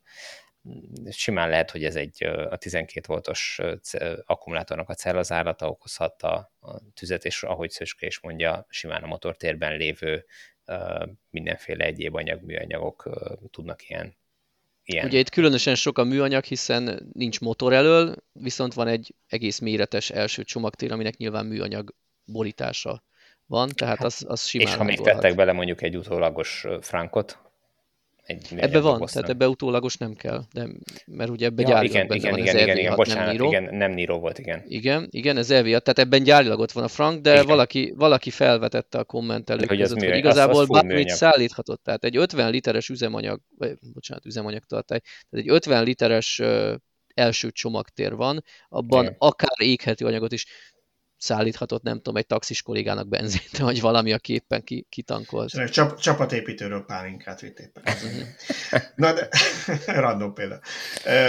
Na de ha már, ha már arról volt szó, hogy Frank, és még a Kiánál maradva, akkor a következő rövid hírünk is ehhez kapcsolódik, csak az Enirohoz. Ugye jön a megújult Eniro, és úgy tudjuk, hogy lesz benne egy eddig nem nagyon reklámozott újdonság, mi szerint lesz benne egy frank elő, tehát egy első csomagtartó, amit mi Ebben is már nem kell utólag. Nem kell utólag, mi is hiányoltunk, mert akár a mostani nírokban is úgy néz ki, hogy annyi hely azért van, hogy ha nem is koffereket, de ha más nem a nyomat töltőkábel elférne ott, vagy az első segélydoboz, vagy valami ilyesmi, úgyhogy, úgyhogy úgy néz ki, nem szöcske, hogy az újban igen, igen, az újban lesz ilyen, mondjuk 20 literes csak, tehát nem hatalmas, de igazából a, a négykerekes EV6-ban is valami 21 néhány literes fér el csak, de ez pont erre, arra elég, hogy a töltőkábelt oda tegyük, és ez azért fontos, mert hogyha egy hosszabb útra mész, vagy csak bármilyen okból a teljes bevásárlás alatt, bevásárlásod ott van a rajta a csomagtartó, akkor nem praktikus alulról kirángatni a töltőkábelt, vagy minden. Igen, ez a, ez a pro az olvasóinknak, hogy honnan tudják, hogy egy marketing műnökség az autógyártónak a fotókat csinálta, nem használ soha villanyautót, vagy az autógyártó képviselői soha nem használták még a saját terméküket, hogy reklámozzák, hogy a kis fakkot a hátsó csomagtartóban, hogy ott van a reklámfotón, hogy onnan kiveszi az ember a töltőt, és neked rögtön lefut az agyadban, hogy és akkor most erre rakjuk be a babakocsitól kezdve az anyostól hozott kaján át a mindent, és az alól kell kirángatni a töltőt. Köszönjük szépen a tervezőknek, hogy a csomagtartó aljára a csomagok alá helyezték a töltőt. Most már csak egy kérdésem van, hogy az elnírónak a kocsi orráról hátra rakják a töltőnyílást, vagy az elől marad? nem, biztos, hogy elől rakják. Ugye nem, nem ez lesz az egyetlen újítás az elníróval kapcsolatban. Erről már volt több cikkünk, és talán még villanyórában is beszélgettünk róla, hogy most ezt egy komolyabb ráncfelvarrásnak tekinthetjük, vagy, vagy egy új modellnek. És ugye a műszaki, az első műszaki adatokat látva, kicsit én is így elszomorodtam, hogy hát nem fért bele komolyabb műszaki előrelépés. Igen, a hajtásrendszer, tehát töltési teljesítmény, akuméret, motorteljesítmény az nem fog változni, viszont pont ami most meglepett ennél, a, amikor ez a cikkhez gyűjtöttem az adatokat, hogy az autó tengelytávja nő, nem sokat, talán két vagy három centit, viszont a hátsó lábtérben és a csomagtérben ez komoly literekben jelenik meg. Bár a csomagtérnél elgondolkoztam azon, hogy nekem a előző Níróval egy komoly problémám volt, hogy itt van egy álpadló egy 15 centivel magasabban, és sok gyártó az ilyesmit, sok gyártó csinál ilyet, hogy síkba síkba dőljön a hátsó listámlával, illetve ne kelljen mélyről emelni a csomagokat, amikor nem kell nagy csomagtér. Tehát ez praktikus dolog, hogy fel van emelve az alja, csak a legtöbb gyártó ezt megcsinálja úgy, hogy te le tudod tenni az alsó szintre, hogyha nagyobb dolgot kell. És a Níróban ezt valamiért nem lépték meg, hanem ott, ott csak a felső szinten lehet gyárilag használni. Tehát lehet, hogy ennek a, mert itt elég jelentős, nincs pont előttem a szám, de valami 450-ről 470 literre nő a hátsó csomagtér kapacitása. Elképzelhető, hogy csak ezt az alsó fakkot oldották meg praktikusabban áthelyezhetően, és ezen nyernek valamennyit. Biztos, hogy benne, hogy a, a, az ápadló alatti terület az nincs benne a 450 literben az előző verziónál? Szinte biztos vagyok benne, hogy benne van, viszont az az álpadló alatt ott, ott az nem teljes egészében felhasználható, mert ott egy ilyen kisebb rekeszekre van ez valamiért osztva. Hát oké, okay, de attól még benne van, tehát hiába rakod lentebb, attól nem lesz nagyobb a... De szerintem csak azokat a, azokat a litereket adták hozzá a réginél, ami kihasználható. Tehát mivel nem rakhatod lentebb, és ott mondjuk vegyük csak a példakedő mondjuk egy pótkerék alakú hmm. rekeszed van, akkor a pótkerék helyét beleszámolhatják, de a pótkerék körül habosított műanyaggal kiöntött részt azt már nem lenne korrekt beleszámolni.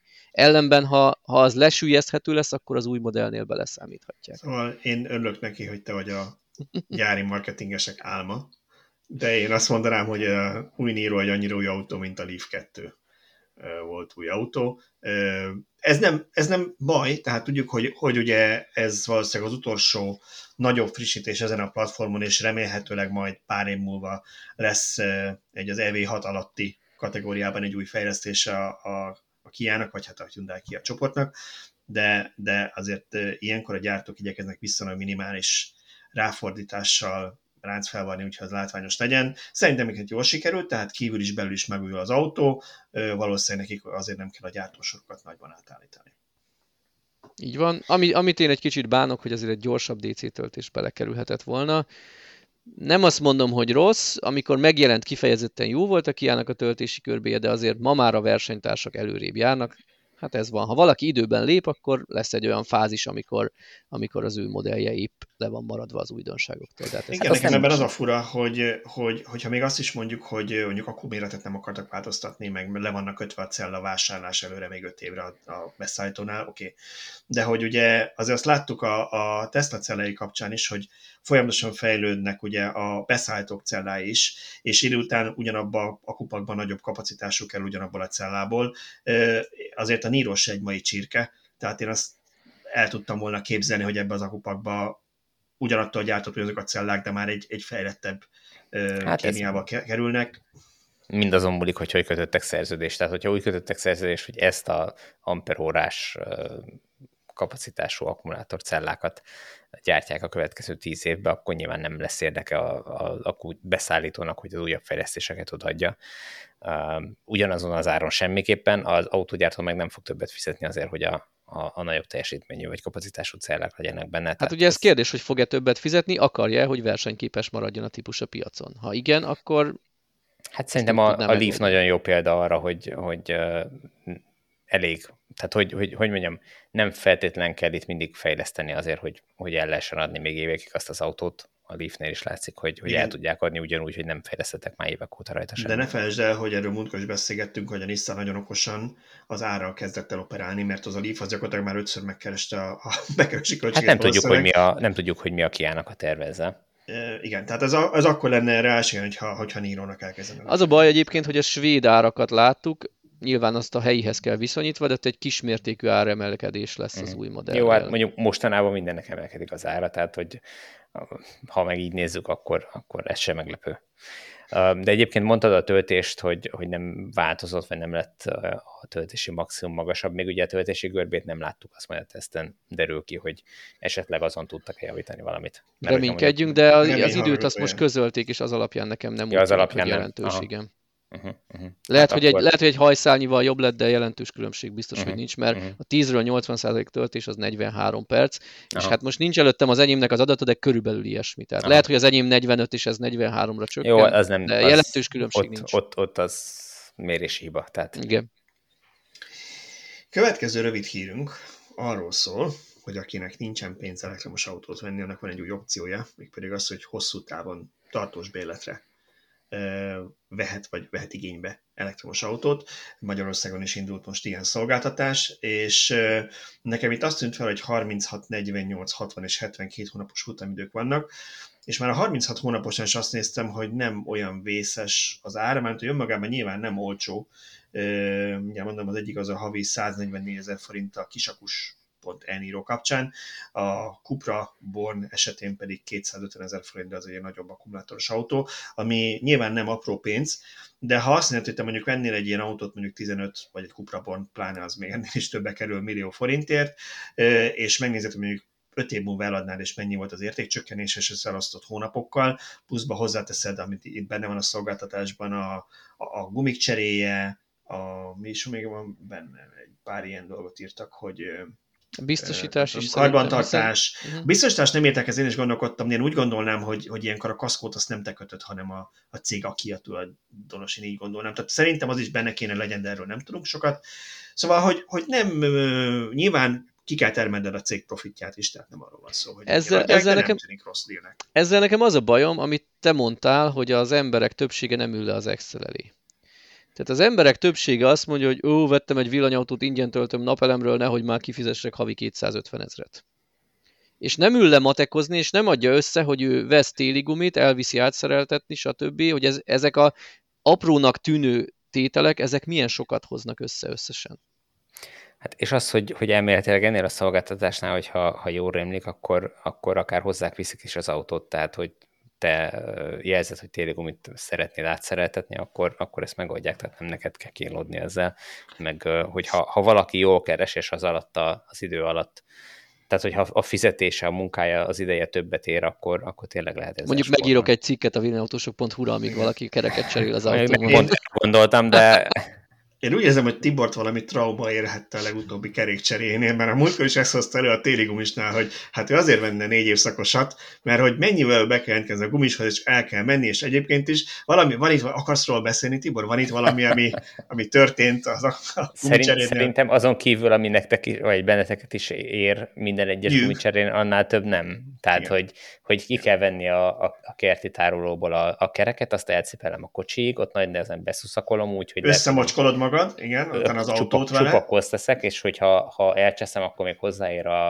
a mit tudom, hogy mikor beteszem a kocsi valamelyik részéhez a koszos kerék, akkor jó esetben azt takarítani kell, rossz esetben az meg is sérül, tehát hogy ez mindig ott van. Aztán, de ugye az egész folyamat ott kezdődött, hogy én két héttel korábban időpontot kértem a gumisnál, mert szezonban mi van a gumisnál, hogy lapozgatja a naptárt, és csak azt hallod, hogy már harmadik hétnél tart, és Igen meddig fog még lapozni, amikor, hogy időpontot talál. Jó, tudom, most már számítógépen keresik.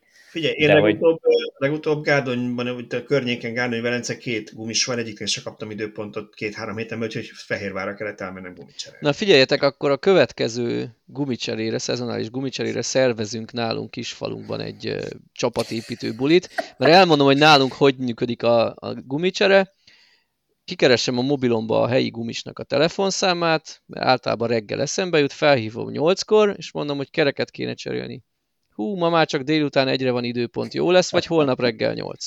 Ez, ez gyönyörű, gyönyörű, és nagyon szépen köszönjük a felajánlást, csak azt nem tetted hozzá, hogy két és fél órát kell irányonként autózni, hogy elmenjünk hozzátok hoz ja. tőlem. Rév meg a vám, ugye? Na jó, szerintem vágjunk bele a, a Teslás történetbe, mert nem, nem, nem, ez még van előtte, bocsánat, még van egy, még van egy extra, már, már amúgy is túlmentünk. Mind, mindig megkapjuk a kommentekbe, hogy ne parázunk az időn. Szeretik a hallgatók, hogy hosszú, úgyhogy nem sorok erről semmit. Akkor beszéljünk kicsit még a Mercedes EQB-ről, Tibor, mert tesztelted, és, és kíváncsi vagyok, hogy mi volt a véleményed a kocsiról. Ugye ez az első olyan autó, elektromos autó, ami valóban személyautónak készült, és hét személyes, és, és elérhető. Készül? És Magyarországon készül. Hoppá. Hoppá. Jó, a Model X határeset. Más Magyarországon igen, igen, igen, igen, valóban, ez így van, de az, az egy, mit tudom én, tehát hogyha ha megveszed 7 személyesen, vagy, vagy 6 személyesen, az egy 45-50 millió forintos tétel. Itt ezt el lehet azért, most nem tudom fejből az árakat, de gondolom, hogy ilyen 25-30 Én megnéztem sajnos, igen.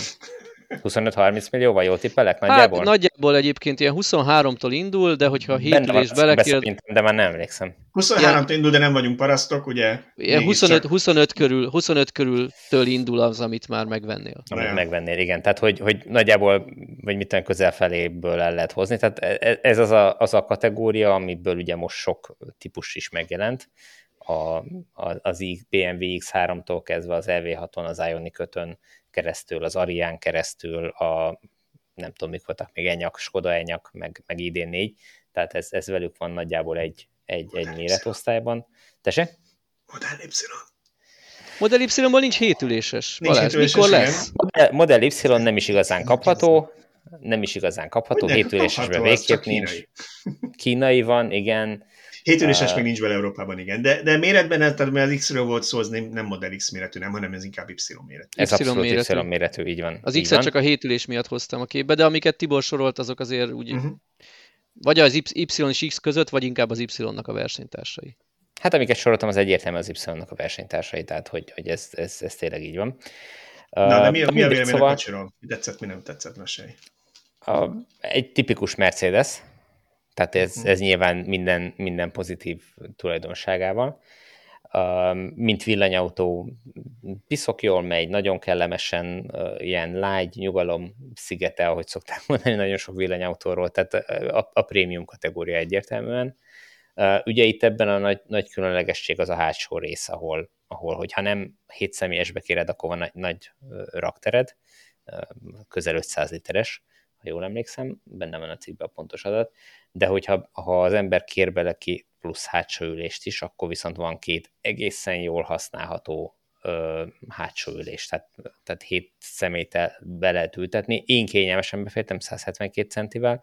Egyedül, ami, ami nehézkes volt, az a beszállás. Tehát a, a második üléssort, a, tehát a középső üléssort, azt nem igazán lehet annyira előre tolni, vagy felszabadítani, előre billenteni, hogy hátulra kényelmes legyen a beszállás, tehát az nekem viszonylag nehezen ment, emiatt én nem ülnék be, de egyébként, ha már ben voltam, akkor nem, volt, nem tűnt annyira szűkösnek. Akkor már csak pohártartó, így van, pohártartó van, USB csatlakozó van, tehát hogy, hogy, hogy tényleg amennyire lehet komfortosá tették azt a, azt a hátsó részt. Azért valószínűleg nem felnőtteket fognak ott rendszeresen szállítani, hanem ez inkább családi autóként gyerekekkel jöhet szóba, és nem, nem öt gyerekeseknél, én bepróbáltam több típusba is három gyerekülést hátra, és nem nagyon lehet betenni. Nagyon mhm. válogatni kell a gyereküléseket, Isofix általában kizárva, mert legtöbb autóban csak két Isofixes ülést lehet betenni, tehát emiatt fontos lehet a hétüléses egy családi autónál, már három gyereknél is.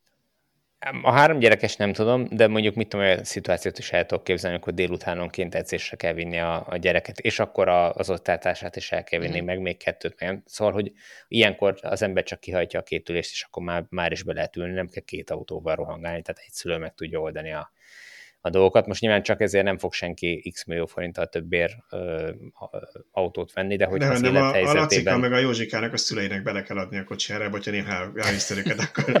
De, de az tök praktikus, de az tök praktikus, hogy síba le lehet hajtani ezt a hátsó két pusztülést, és ha kell, Igen. akkor fölpattintod. Szerintem az tök jó. Igen, tehát hogy, hogy ez szerintem egy ilyen idéglenesül. Én, én hogyha vennék ilyet, akkor, akkor úgy tudnám elképzelni, hogy az idéglenes sem van használva ez a hátsó üléssor, mert hogyha ha ez folyamatosan ki van hajtva, akkor a rakodó tered az gyakorlatilag nulla. Tehát uh-huh. akkor egy bevásárlást nem tudsz úgy elintézni. Tehát, hogy, hát ez, hogy a, a kettő... ez, a, ez a keskeny, de magas rakodótérben, ugye ez a tipikusan? Hát ez a... igen, de abban, hogy ikás dobozokat lehet egymásra tenni. Gyakorlatilag uh, kiborul minden, föl Aha. elkezdesz bepakolni egy bevásárlást, és akkor mire bepakolsz mindent, addig az eleje kiborul. Tehát, hogy, hát akkor berakod uh, a frankba előre, nem? Első csomagtartóba. Pont abban még nincs, igen. Na ja. ezt akartam is kérdezni, kicsit ezzel a Frankkal rámutattál, vagy ö, behoztad ezt a témát, hogy ez ugye alapvetően egy hagyományos hajtáshoz tervezett igen. autó, a GLB-nek az elektromosított változata. Mennyire sikerült jól az átépítés? Szerintem olyan szempontból, hogy vagy, vagy milyen szempontból érdekel, szerintem tehát látszani nem látszik rajta semmi. Jó, nyilván sejtettem, hogy nem lóki, ki, nem tudom, egy villanymotor, vagy nem tudom, hogy így tengeren kívül Bocs, hajtja meg. Tehát ilyesmire gondoltam, hogy, hogy ormótlanul magas lett a padló, hogy alátették az akkumulátort. Csökkente a hagyományoshoz képest a csomagtér mérete, vagy nagyjából ugyanazt tudják. A csomagtér méret nagyon picit csökkent, de az tényleg néhány literben mérhető, tehát az, az szerintem teljesen elhanyagolható, hogy ha, ha az ember nem ismeri a másik modellt, akkor nem biztos, hogy ez, hmm. ez föltűnne. Um, Egyébként én az utastérben nem éreztem azt, hogy nagyon meg lenne mondjuk emelve a padló, és amiatt uh, kényelmet lenne az ülés, de hozzá kell tennem, hogy én nem ismerem a GLB-t, tehát hogy, hogy nem tudom, hogy annak, uh, annak milyen az ülés pozíciója, tehát lehet, hogy ha abból ültem volna, hát akkor észrevettem volna.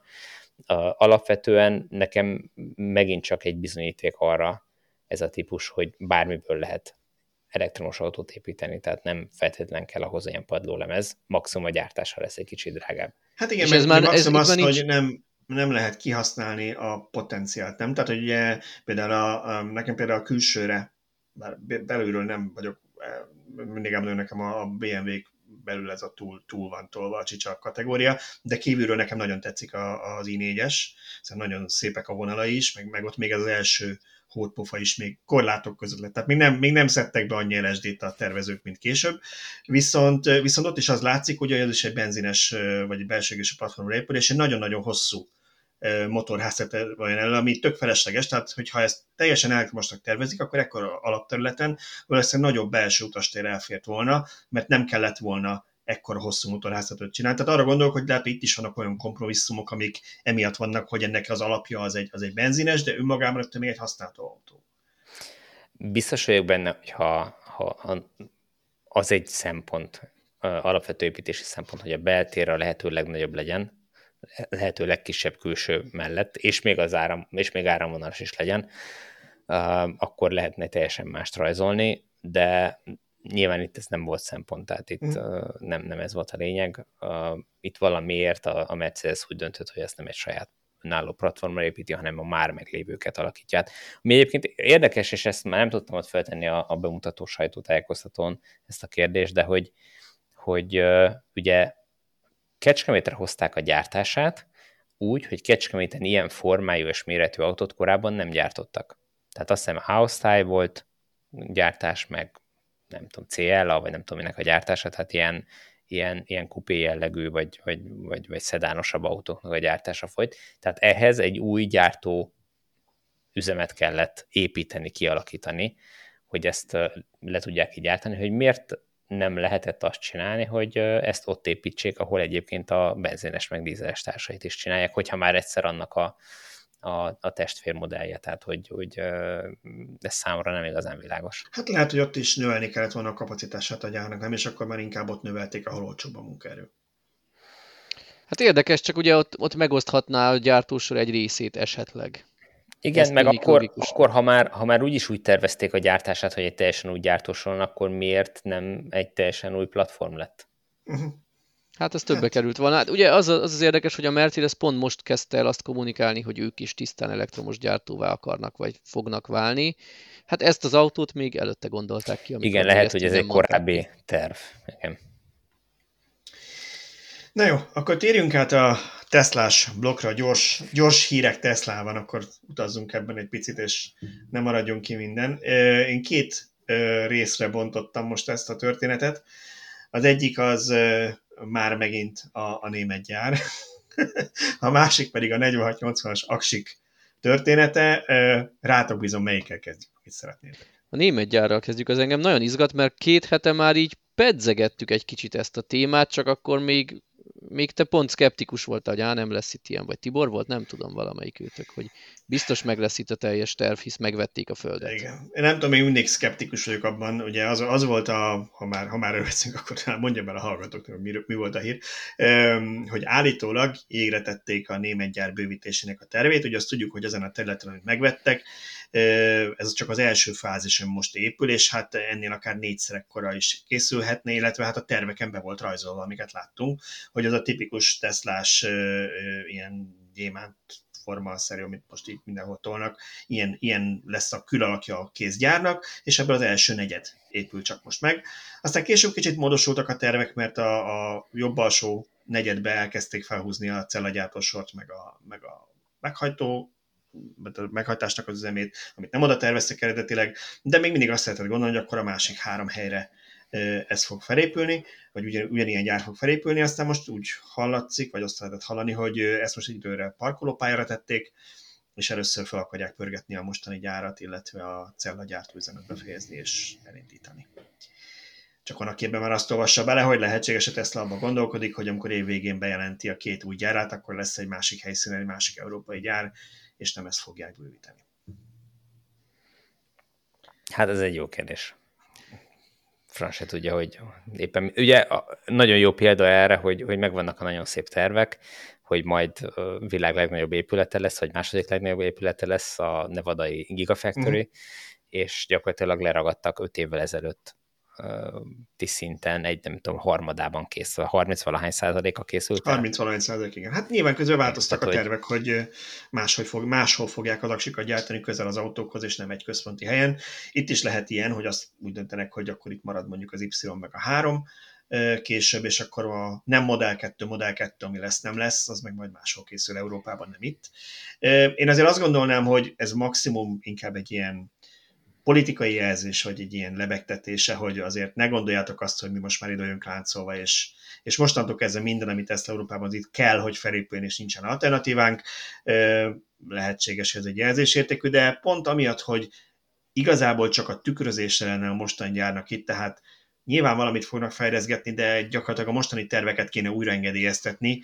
Én azt gondolnám naívan és laikus módon, hogy hát ez egy szuper gyors engedélyeztetés lenne, mert, mert ugyanazt kéne még egyszer benyújtani, hogyha tényleg csak úgy. Hát részben igen, másrészt ha na jó, ennyi vizet kaptok, de kétszer ennyit nem, ha ez a hozzáállás, akkor, akkor az probléma is. De amúgy valóban benne lehet egy ilyen, hogy csak jelezni, hogy, hogy el tudunk mi innen menni.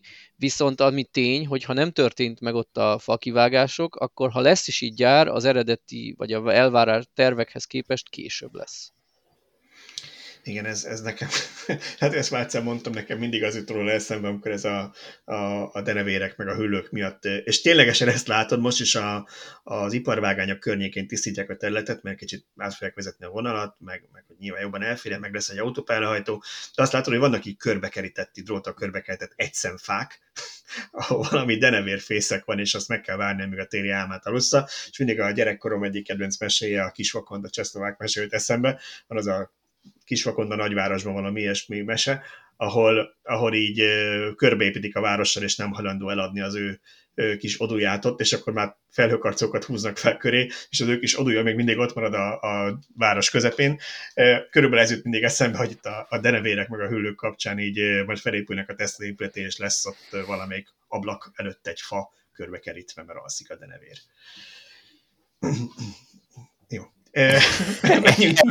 Elvesztettél bennünket a kisfakonnál. Látszik, azt hittem, hogy korunknál fogva azonos popkulturális élményeink vannak. De akkor... Hát az a helyzet, én amikor, amikor kertünk lett, akkor én kigyógyultam a kisfakonból. Ez, ezt megértem, ezt megértem, igen. Mikor, nekem nagyon sokat segítettek a macskák, tudom ajánlani, jobb, mint az akkumulátoros. Úgy jöttünk haza, hogy 200 vakontúrás volt az udvaron, pedig nincs nagy udvarunk, akkor én fölástam az egész udvart dühömbe. szóval vannak erre ilyen napelemes egyébként, nekem olyan napelemes... Semmit nem ér. Semmit nem mi az? vakond riasztók, amiről te elmondtad nekem, hogy semmit nem ér, és én annyiban módosítanám a summás véleményedet, hogy az első pár napban, hétben ér, aztán semmit nem ér, mert egyszerűen már leszarja a vakond, hogy mi az, ami rezeg megszokta, de nagyon sokat segítenek a macskák, tudom ajánlani, nagyon bio paleo és kézműves megoldás, hogyha ezt macskákkal oldod meg. Nem azért, mert a macskáim kivégeznék a vakondokat, csak amióta van a két macska, azóta nincs vakond, mert ezek non-stop minden lukba benyúlnak és, és rohangálnak a kertben, úgyhogy ajánlom. Na de akkor menjünk tovább, kiveszéltük a német gyárat. Beszéljünk inkább az aksikról, mert szerintem minket, mint kockákat amúgy is jobban érdekel az én műszaki cucc, meg azt, hogy hogy halad a 46-80-as aksik gyártása.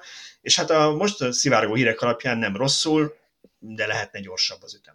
Tehát az volt az egyik hírünk, hogy 92%-os a kihozatal, tehát 8%-os selejt, amiről jogosan megjegyezték kommentekbe, hogy hát de mennyi, mennyi az ipari átlag, meg, meg hol mennyi, és hát ezek általában titkos adagok, adatok, de én azt találtam erről kicsit tudom olvasva, hogy 70-90 százalék között, hogy elég nagy skála, de hogy körülbelül ilyen, ilyen, az ilyen nagy formátumú cellák, amiket autókban is használnak, ezeknek az ipari átlaga a 70-90% közötti, és a maradék a selejt. Úgyhogy ez a 92, ha igaz, akkor ez a felső részén van, és ez egy jó jel.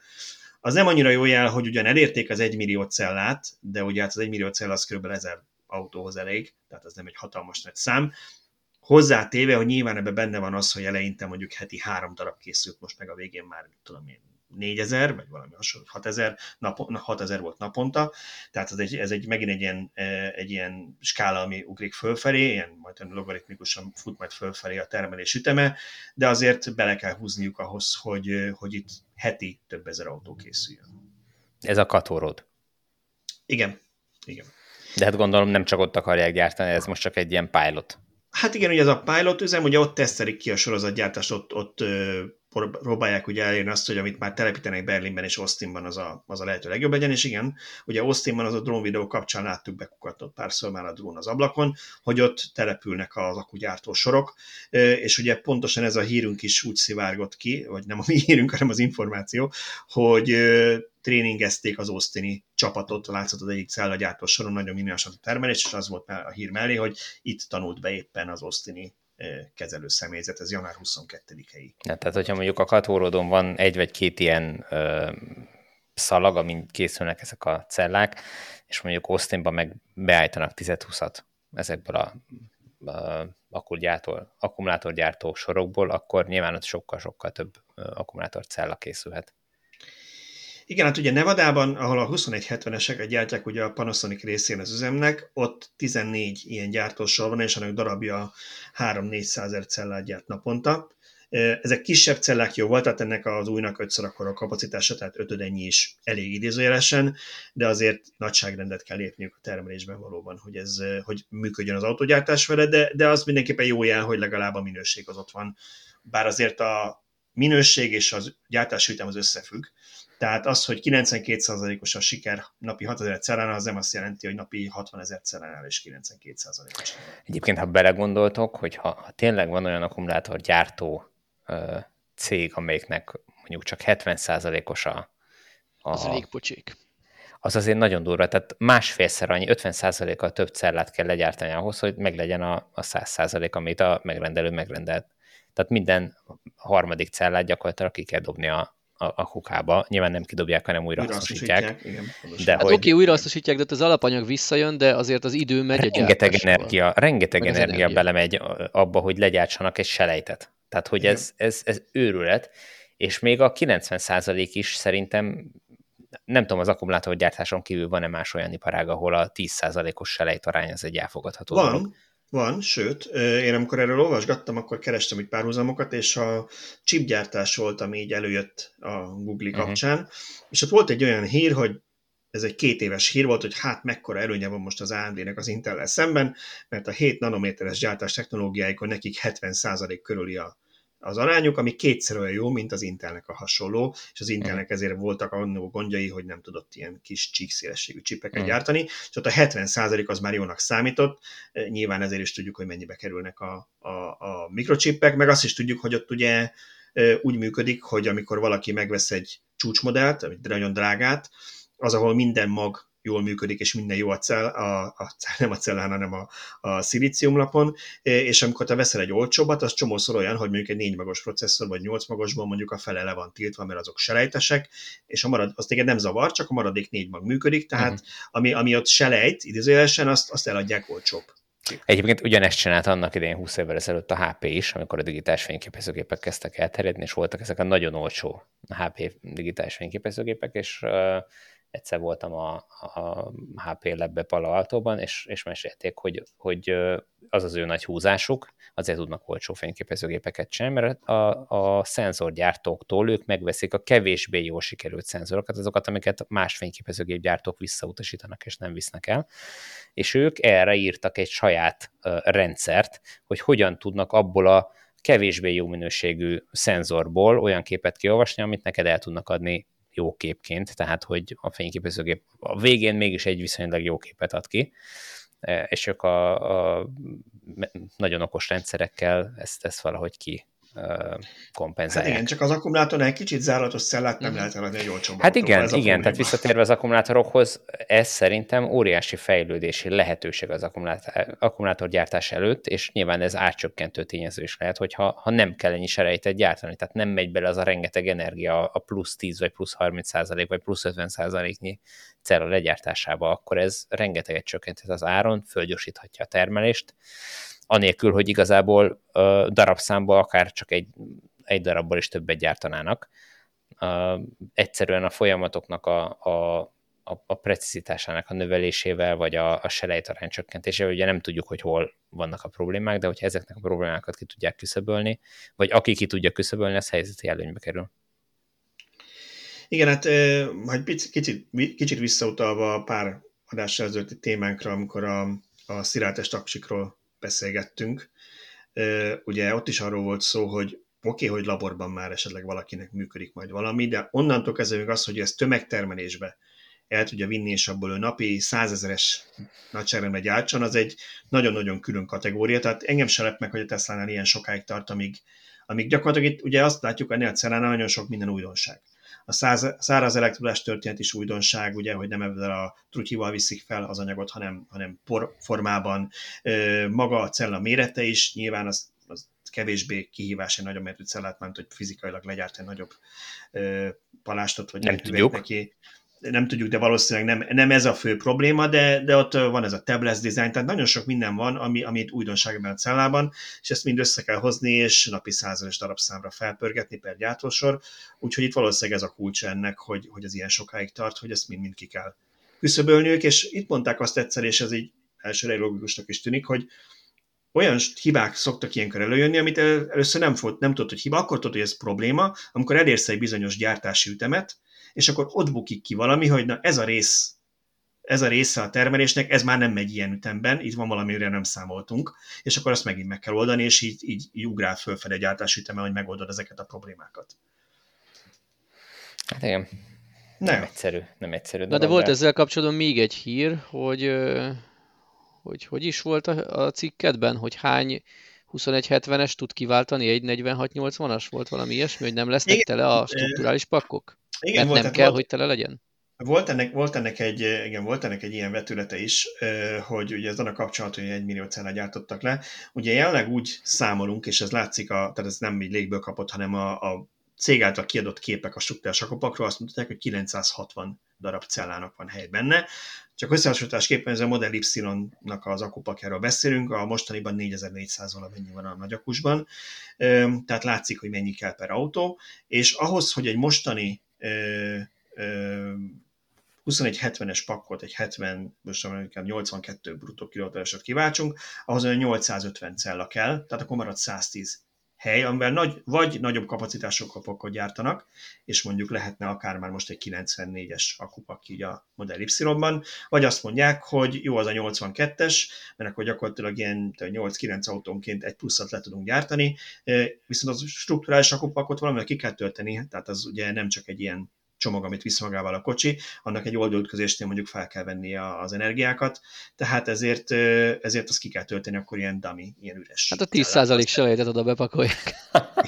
Igen, az, az kicsit nem? drága lenne. Igen, valószínűleg jobban megéri ezt bezúzni és újat csinálni. De hát nem feltétlen kell ezt ilyen dummy cellákkal kitölteni, nem lehet berakni egy zárt szelvényt, aztán... Valamivel ki lehet, te nyilván nem biztos, hogy cellával oldják meg a jellegi infók, amik itt szívenek az alapján azt lehet tudni, hogy az a terv, hogy akkor azt ilyen dummy cellákkal oldják meg, nem tudom, az is lehet, hogy ez csak egy ilyen spekuláció, és valaki túl gondolta. De ami még ennél érdekesebb volt szerintem ezzel kapcsolatban az, hogy keresem is, igen, hogy, hogy az is kiszivárgott, hogy mik a következő évekre a fejlesztési tervek. Tehát azt látjuk, hogy most az első generációs celláknál, mindjárt nem mondjuk hülyeséget, 98 wattóra egy cellának a kapacitása ebből az újból, de már jövőre 108 wattóra, 24-ben pedig 118 wattóra a terv ugyanebbe a cellában. Ez szoroszban nekünk gyors... akkor a Y-ba mekkora akku kerülhetne mondjuk két év múlva? Én a, maxi- a maximumot azt, azt hiszem 113 vagy 114 kWh jött ki. Ez közel 50%-kal több, mint a mostani. Igen. Hát, Igen, és ne felejtsük el, hogy, hogy az akupak az könnyebb lesz, mint most, tehát az, ugye már azt szokott lenni, hogy oké, lehet növelni az akunak a kapacitását, csak a súly is nő, tehát egy idő után ez nem biztos, hogy kifizetődő, de itt ugye nem fog nőni, és ugye a, a, a fejlődés az igazából csak arról szól, hogy még nagyobb kapacitású lesz a cella, nem nehezebb. Tehát igazából itt azt mondják, hogy ilyen 10% körüli súlycsökkentést várnak az autó szintjén, miközben akár 50%-kal is nagyobbak sikerülhet, ne bele elvileg két év múlva, aztán persze ezt meg Hát ha már beszéltük a hétülésről, kell is az a 10%-nyi súlycsökkentés, hogy beleférjen a, ugyanabba az összsúlyba. Hát igen. Na, szerintem zárjunk. Mert... Ennyi itt a vége? Okay. Nem tudom, hogy volt azt, ilyen azt, nem, azt szerintem... még a végére elmondhatjuk igen? szerintem, hogy most a végére került a Tesla, de a következő adás az, ha minden igaz, Teslával fog indulni. Sőt, igen. igen. Hát a következő adásunk az egy különleges adás lesz megint, ugyanis lesz egy vendégünk, aki egy aktív Tesla FSD beta tesztelő, tehát vége annak, hogy mi YouTube videókból írunk nektek cikkeket, és, és nincsen első kézben infónk, most lesz. Úgy döntöttük, hogy rászánunk akkor egy egész adást arra, hogy meghívtunk valakit, aki ténylegesen nap mint nap használja az FSD betát, sőt a legfrissebb 10.10.2-es verzió van most fönn nekem, amit most nemrég adtak ki, úgyhogy első kézből fogunk információkat szolgálni arról, hogy mit tud most, mit nem tud, és hogy működik ez a történet. Úgyhogy tartsatok velünk jövő héten is. Így van. Úgyhogy köszönjük szépen mindenkinek a figyelmet, akkor, hogy elmondtuk, jövő héten egy különleges adással jelentkezünk megint, aztán utána ismét azt tervezzük, hogy a hagyományos heti hírekbe csapunk át a rákövetkező hétre, addig is mindenkinek szép időtöltést, olvas, olvasgassátok a videóintosok.hu-t, és köszönjük szépen a figyelmet. Sziasztok! Sziasztok! Sziasztok!